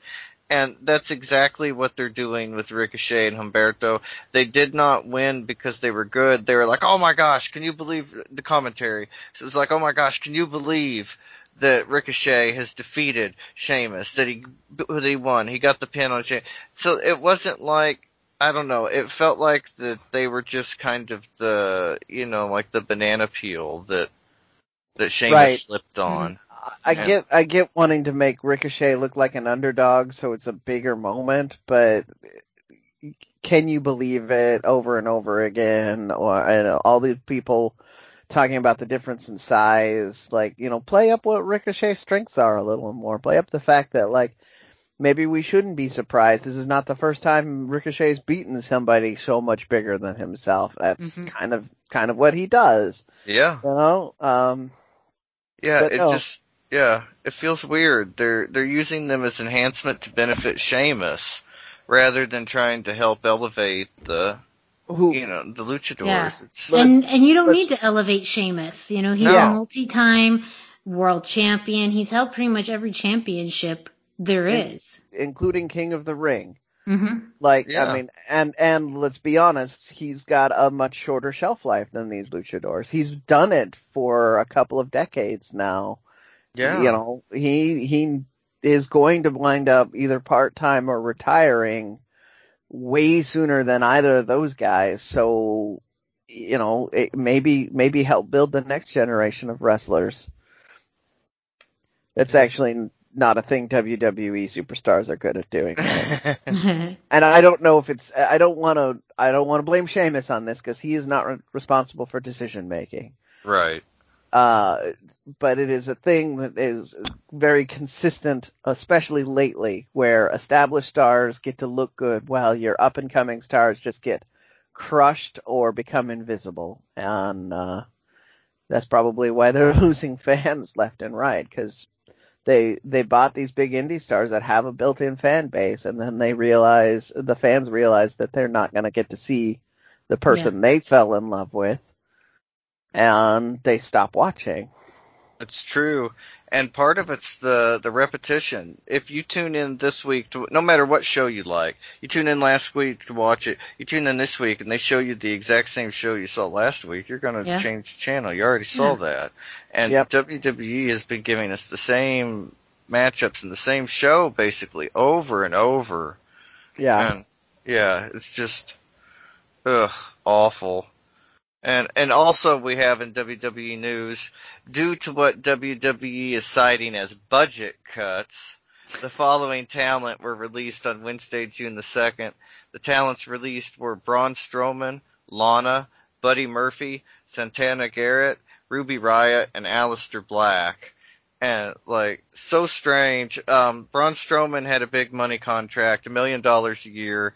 I believe he also had a tour bus and maybe some kind of food plan built into his contract. That was kind of the I didn't quite understand all of that. I heard it was fierce negotiations when he re-signed, and he was in the middle of a multi-year deal. Yeah. Yeah, and but when you figure in the cost of WWE providing him a bus and a food plan on the road instead of at home where he's in charge of his own stuff, I mm-hmm. think that you know that you know his his was probably largely financial, but if this was any other company, th- there's been cuts left and right through WWE lately. You would say, you know, is WWE for sale? I mean, it would kind of be given in almost any other company. But Vince has said that he doesn't want to sell WWE, not lately, not these latest rumors. I mean, there's been rumors that Universal NBC have offered him as much as four billion dollars with a Bubba B, like the Beach Boys. Four billion.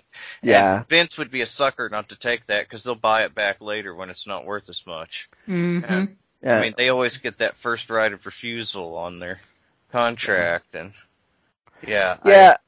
Uh, and, uh, but almost everybody knows that Vince is a control freak and he wouldn't want to sell it. That's why it, most wrestling journalists are not taking rumors of the sale even now seriously, even though this is, to your point, this is what, this is business 101. They're doing exactly what a business does when they're trying to make themselves look good hmm before sales. They're trying to maximize their efficiency. They're removing any sort of uh, obstruction to a good sale, like any redundancies, any any uh, obnoxious large contracts that might be tripping points for a potential buyer. So it does project all of that. Um, I do wanna I do wanna make one quick point. The WWE at no point officially said that these were budget cuts. Aleister Black said that what he was told when he was terminated was that it was for budget reasons. And this is important again because it's about the WWE's transparency. They are not saying anything about what they're doing. They're just firing people left and right after their most profitable year ever. Uh, and then, uh, telling people last minute that the, or telling at least this one person last minute, well, we're really sorry. We had plans for you, but it came from above us and it's all about money and we had, our hands were tied was more or less loosely translated. That's what they told him. And, uh, it was just, yeah. Can you imagine John Laurinaitis who can't even live up to his brother's name calling you and be like, "Sorry, pal, we got nothing for you. Yes. Happy trails." You know, like I'd be so mad. Well, I mean that that just takes me back to stories like the Dudley Boys. The first time they were fired from the mm-hmm. WWE, it was Laurinaitis saying, "Creative's got nothing for, for you." you, yeah. Yeah, hmm we hear that all the time. You know, Yeah. creative has nothing for you. So, but you know, we've we've gone through these before. You know, before the stories was, you know, they're coming up against the end of a quarter, and they're like you've said, Brendan, trying to kind of balance the books and trying to get their financials in order for their next quarterly uh, financial records for stakeholders. Now, because of you know the releases that have happened now months uh, together, it's leading people to think. And, and at this point too, you know, they moved over the network to Peacock. Um, you know, they're, they're looking for a much more global presence. I understand why some people would be saying they're looking for to, to selling and maybe they're offloading some weight, but also no, I mean, we've also heard a lot of stories about them restructuring lots of departments because of the changes due to COVID. Um, and that some of their uh, the staff in the digital and social media areas were let go. They've also, you know, recently let go. Like Tom Phillips was another one released, mainly because um, they brought in a, another person on the commentary team. Um, there's there's it seems like if for me, if anything is happening, it may be they're looking at what they're they're kind of cleaning house to kind of simplify and maybe look at what they absolutely need because mm-hmm. now maybe less is more. Now, for someone like Braun Strowman who is homegrown, it is very curious, you know, that, yeah. that they would let him go. And money sounds like probably the right thing because of the fact that, you know, if he had such a large contract and all these add-ons, you know, if they're looking to save some money, absolutely. But for someone who's been with them since, you know, day one of his career, that they've really molded him into, you know, uh, a WWE entity, you know, that's something they don't tend to do as much. You see everyone else that's been let go. It's, you know, people who they haven't utilized very often or you just don't see them let go. They tend, to, they tend to not let go of people who they've really developed under their own. Yeah. You know, most properties. of the rest of, most of the rest of that list, as I said off air, not surprising because mm-hmm. they weren't right. using them. Like, I mean, Aleister Black was starting to be used, but he, before that, there were months where he wasn't being used. So yeah. it just felt like, you know, like it was still in their heads. We could just get rid of this one too.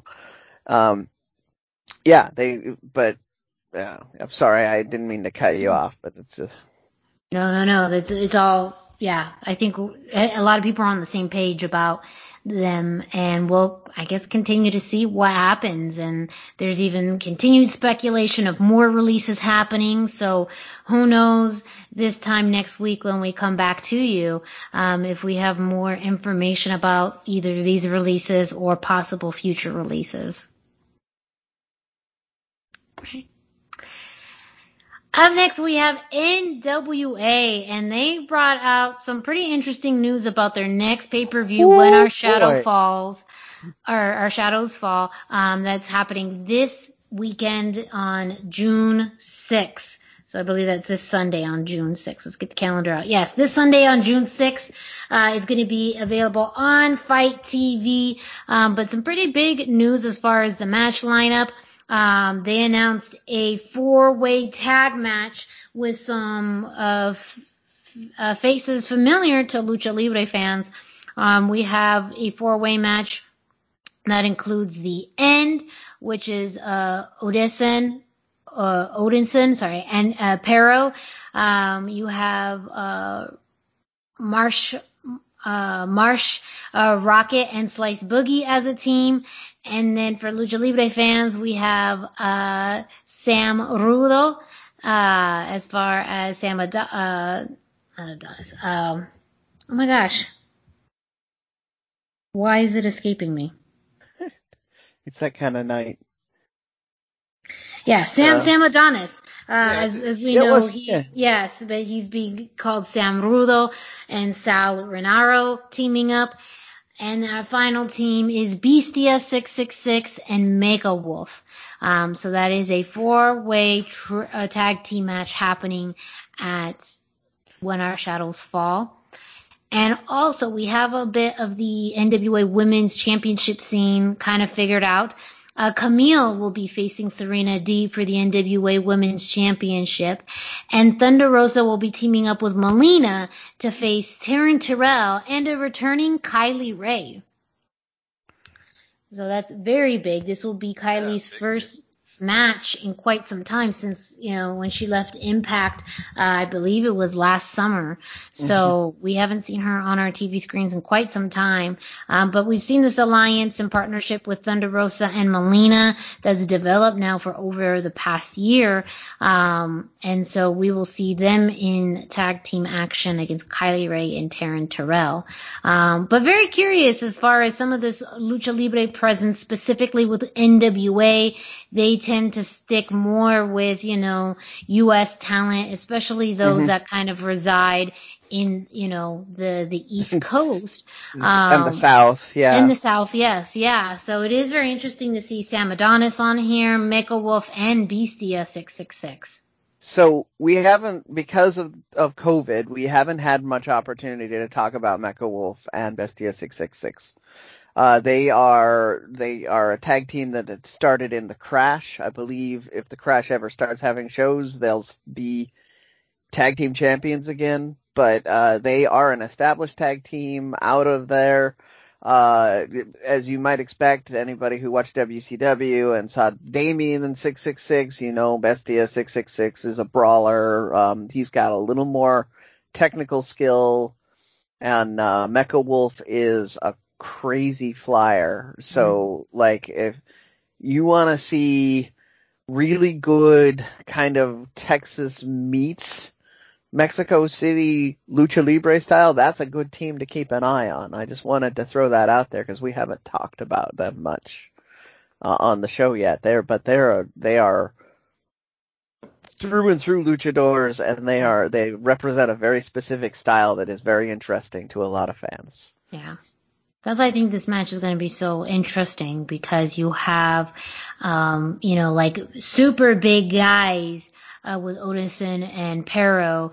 Um, you know, Slice Boogie 2 is a bit of a, a brawler, but also can move pretty fast. Um, and then, uh, Rockett, I'm not really familiar with. Same thing with Rinauro. Um, so, uh, you know, there's elements I know and elements I don't going into this match. And though they haven't alluded to it, who knows if this also has implications for the tag team title uh, scene. Right now, the tag titles are going to be defended in a triple threat match. Uh, so there's plenty of uh, tag teams around in the NWA, but you got to think that whoever wins this may be working their way up in line for the tag titles. And who knows if this will then mean regular occurrences uh, for Sam, uh, Bestia, and Mecha Wolf in the mm-hmm. NWA in the future. And um, you uh, you reminded me of something. Um, uh, we've also seen Parrow working with luchadors. He's a, actually a really good base. So mm-hmm. uh, seeing him paired up against a Mecha Wolf or a, a Bestia is going to be a, a moment to kind of keep an eye on. They, mm-hmm. They'll be able to do some good stuff. So again, NWA When Our Shadows Falls happening this Sunday, June 6th on the FITE TV app. It's starting at 4 p.m. Eastern time and they have a full lineup. But if you are a Lucha Libre fan and you're looking for something to watch this Sunday, maybe check out NWA. Didn't think we'd be saying that any, I mean, yeah. Yeah. yeah. Outside of what Thunder Rosa's been doing, that's all that we've really had. Yeah. So yep. again, this this uh, Fatal Four Way Tag Team match came out of nowhere this week. Um, so a, a pleasant, pleasant surprise. Indeed. Yes. Up next, we have Impact Wrestling, and really the big news for Lucha Libre fans coming out of Impact is the X Division Championship match, a 60 minute Iron Man match. Champion Josh Alexander defended against TJP. And so this was an interesting setup because they actually started this match halfway through before the Impact BTI which is a show that airs before Impact Wrestling. So the first half of that match was through BTI and the second half of the match was the first 30 minutes of Impact Wrestling. Which is a smart way of doing it. If you have limited time on Impact Wrestling, you can't do a, you know, 60 minute Iron Man match. And if you want to have people, uh, BTI is still a fairly new show for Impact. So if you want to bring viewers to BTI, this is a great way of doing it. And absolutely. And so this match, uh, and I can't do it justice with the description, because uh, it was such a long match, uh, as it went through the full 60 minutes plus, and I'll get to that in a second. Um, but the chemistry between these two was fantastic. Um, moves and counter moves throughout really the entirety of this match. Uh, a lot of locks and holds. Um, you did see some flying from both men, not just TJP, but also Josh Alexander. And I think it allowed both of them to say, whatever you can do, I can do better. Whatever you can do, I can do it too. And I think that they just, that chemistry, the fact that they were able to keep that so consistent and so well throughout this match is a testament to both of them. You had the first pinfall at about 15 minutes. Um, with Josh Alexander getting the first uh, pinfall through a series of of uh, pins and reverses, um, landed one, and then pretty much through the rest of the match was them going back and forth. Um, TJP really gave it everything that he had, um, and you could tell how exhausted he was. Both men really were. Um, but as you were getting towards literally the last few seconds of the match, you had Josh Alexander lock in an ankle lock on TJP, um, but within just a I think two to three seconds, really three if you think about it, seconds left. Uh, TJP was able to reverse that, um, and he was able to lock in a pin for it to be one and one. With that, you went into sudden death. And so, uh, the really sudden death was only a few minutes with Josh Alexander getting the win, um, with a underhook pile driver, which was f- brutal, brutal.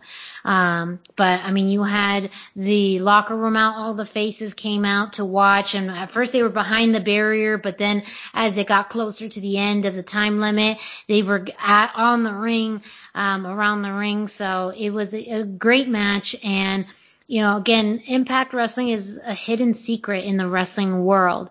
You know, they may get all the attention now because of Kenny Omega, um, and, and the history of TNA, but the X Division is still one of the best things that they have in wrestling and in Impact.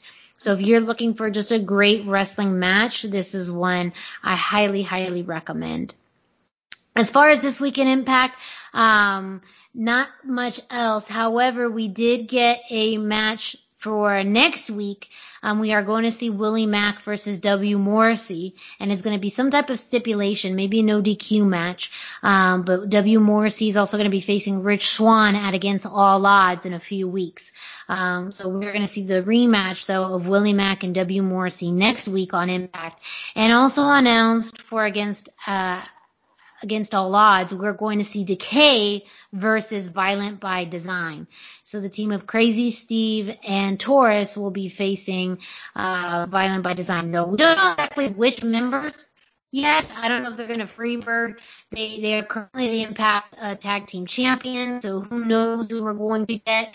Um, because Joe Doering is already in a match um, for that event. So who knows? We're gonna get probably Rhino and uh, uh, Deaner in that, uh, especially because from reports that uh, Eric Young is still injured. So it's very likely, though, um, those are who we're going to see face each other, uh, face each other at against all odds. But highly recommend the 60 minute Iron Man match from this week's Impact. And then also some breaking news from this week's Impact. They announced that fans will be allowed at Slammiversary on July 17th. They're going to have a limited amount of tickets available that go on sale this Friday, June 4th. So by the time you listen to this show, tickets may be available. Tickets may be sold out. Who knows? But a big move for Impact. They're kind of on the latter end of promotions, um, having you know coming have, having fans come back, but not too far behind.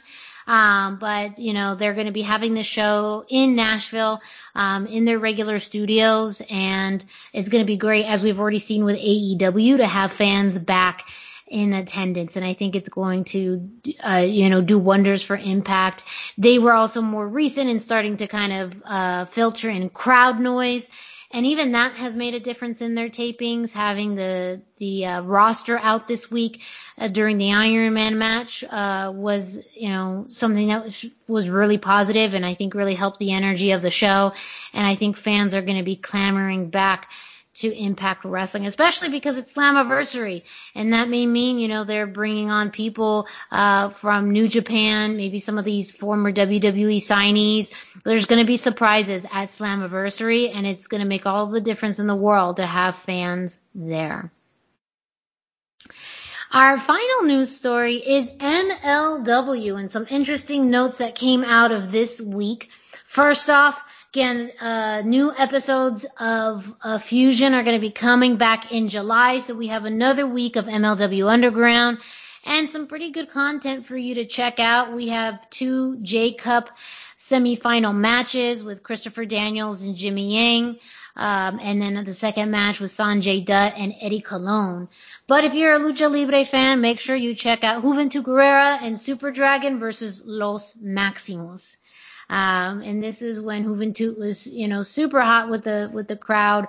Um, so I didn't get the chance to watch this match yet. It's on my to-do list, but um, you know, MLW Underground episodes are so cool because it is that hybrid of like what ECW could have been if they were still around. So it feels like ECW the sequel, um, with the, with the crowd, with the, you know, production, with the commentary. Um, and it, I, I really enjoy these when I get to watch them. I don't know if either of you gentlemen got to watch this week's MLW Underground.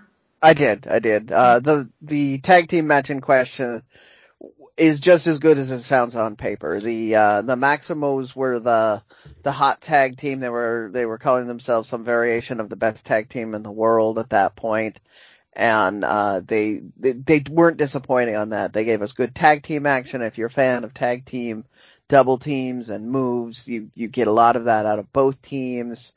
Both that both guys had high flyers on them, so you got a lot of that kind of West Coast lucha libre style out of it. Um, just fantastic stuff uh, definitely uh, worth the watch. If you if you feel the that you're pressed for time, you can fast forward to to that match and watch that. Mm-hmm. Although all of the matches were fun.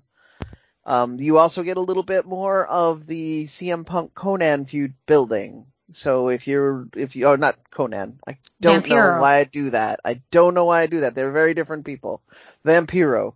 Uh, but are they really? Maybe that's why sometimes they, like no, no, they're very different people. Very, very, different very people, different they, people. They, they, complain about the same things. Like if they, that's why. No. Let's just be honest. Yeah, maybe, maybe that that's in the back of my brain somewhere. But yeah, no, you get more on that. So if you if you want to see old school Vampiro stuff, this is a good place for it too, because this is that that really edgy punk Vampiro that was probably tearing up any attempts at scripts and just talking into a microphone.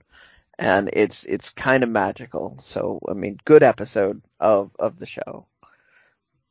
And in more current MLW news, we had round three of the open draft. The draft started off by uh, sharing news about some returning signees. Uh, first off, he is Mike Dio and yours, Savio Vega will be continuing his work with MLW. They alluded, but, you know, where. But he's dead. Well, so that's also another thing is that they alluded, you know, now Cesar Duran is part of Azteca Underground. Maybe he came back. Maybe they put Savio Vega in the, uh, in Azteca, um, in, in the uh, temple and they brought him back to life. Oh man. So maybe Savio Vega's a zombie. Did he eat John Morrison? Uh, he's the alpha. He's the alpha now. Uh,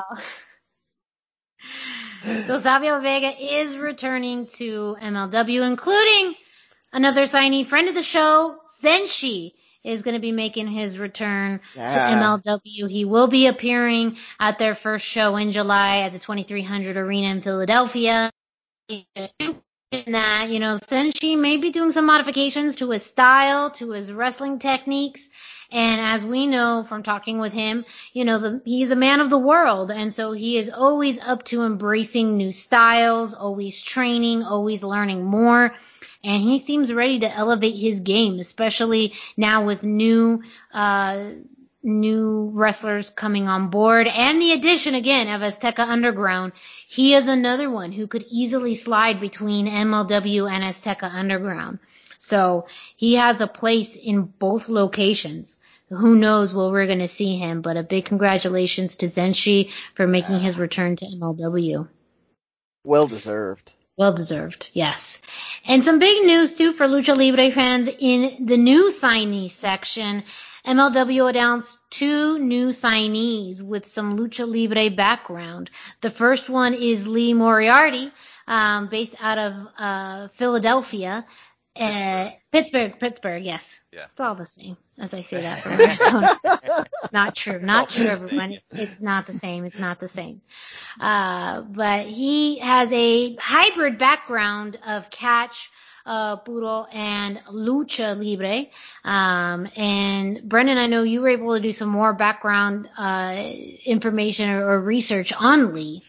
Well, yeah. So the, the he uh, studied at Chikara, which is part of where he got his lucha background. Um, I couldn't verify where he wrestled at in Mexico in the short amount of time I had, but he has done some matches in Mexico, according to uh, all of the hype on him. Yes, yeah. MLW did announce that with, you know, his, his backgrounders that had wrestled in Mexico. Um, and again, these are just things that we just found out today, hours before the show started. So that's how much we care. We try and get all this uh, to you. So someone though, I mean, a hybrid style works really well in MLW because you have wrestlers of all backgrounds. Yeah. So it seems like he could easily do a match, say with a Zenshi, um, or again, if they bring back a, a Laredo Kid or even a Lio Rush, or, you know, he could easily challenge, uh, for, you know, uh, I was gonna say, um, the middleweight championship, and that's with Oh, I don't remember who current who, who currently has that. I have to I- look that up. But I know uh, who was I know who was feuding over it, but I don't remember who won it. So Yes, uh, yes, yeah. Uh, Uh, I did. I did also want to mention that Moriarty was the winner of the mass wrestler competition. So he Yeah. went on and then went on to win the uh, independent wrestling television championship out of that opportunity. So he, uh, in addition to his lucha background, he has had a masked gimmick in the recent past. So he's, you know, I mean, he's very lucha, lucha adjacent and lucha trained. It's very, uh, it's uh, very, yeah. yeah, and as we say, Myron Myron Reed, um, he's now the the new MLW. It uh, was Reed. Yes, Myron Reed, yeah, middle, way. Again, we already know too, Gringo Loco has been resigned, so the fact that he, uh, could, you know, easily just go between different styles and competitors is going to be a huge asset to him in MLW. And another signee that MLW announced is one from AAA, and that's Aramis. Um, that was Woohoo! really big for, for Lucha Libre and especially for AAA, this announcement. And so I'm not as familiar with his work as, as Dusty and Brendan are. So if you don't mind giving me a little bit lesson on Aramis and what maybe MLW fans could expect from him. Kick it off, Dusty. Uh, well, yeah, I I believe he might be signed to AAA right now, but I'm not certain on that because I think he's also the current IWRG Intercontinental Tag Team Champion with Impossible, and he's you know a high flyer, very exciting. He's participated in the Pro Wrestling Guerrilla Battle of Los Angeles before. Um, Yeah. Gosh, it, yeah. If you're familiar with IWRG at all, or a lot of, he was at uh, the the most recent AAA pay per view, the Rey de Reyes pay per view, I believe. He was in that that undercard match that we we loved. Yeah. yes, he's- where yeah. Latigo won, but yeah, Mhm.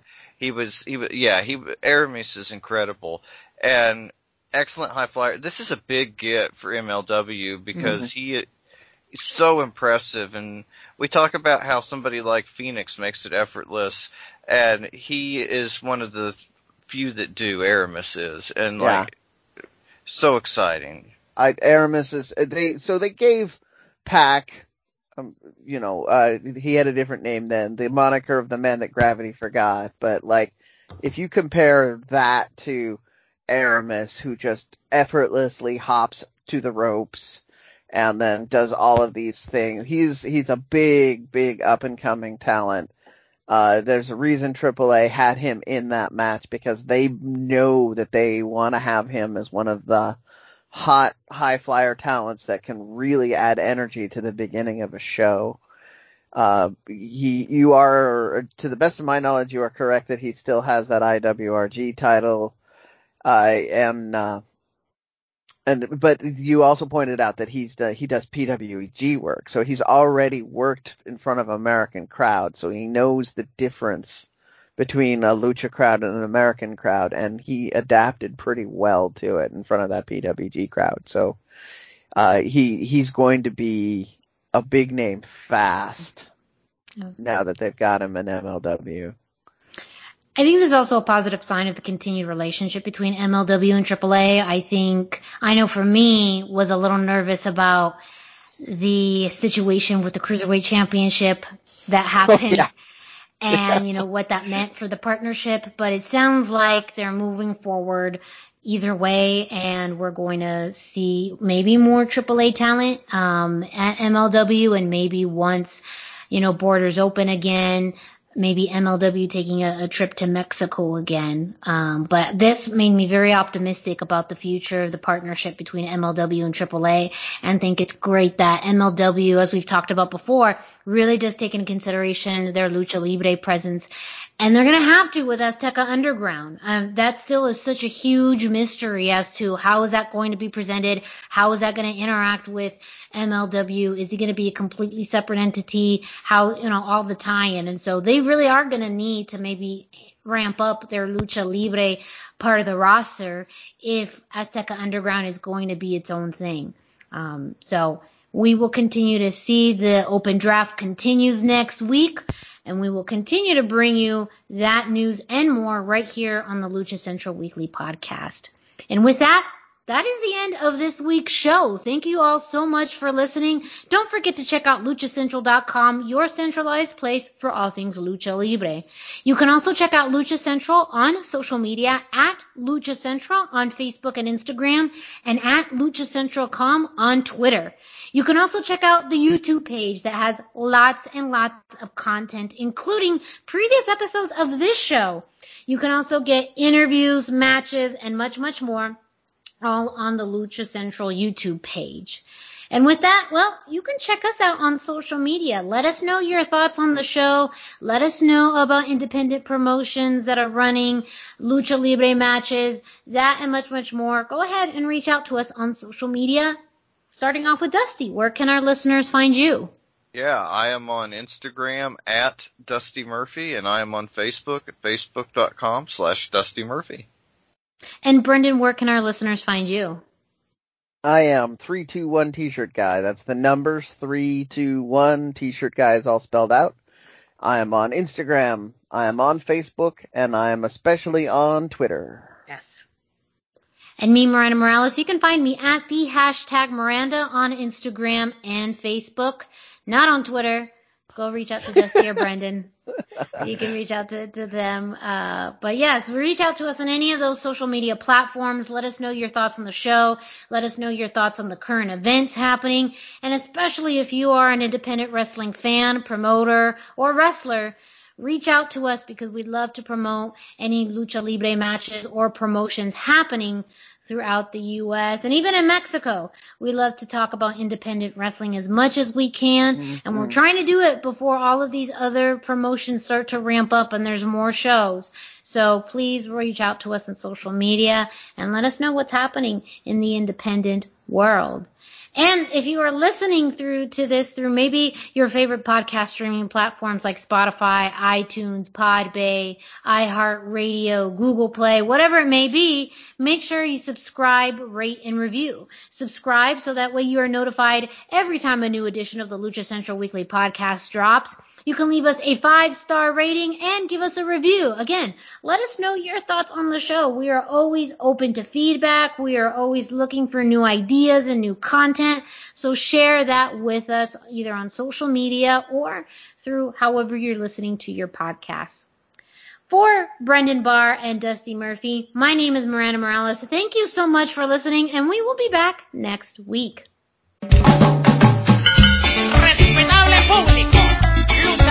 Respetable público, lucharán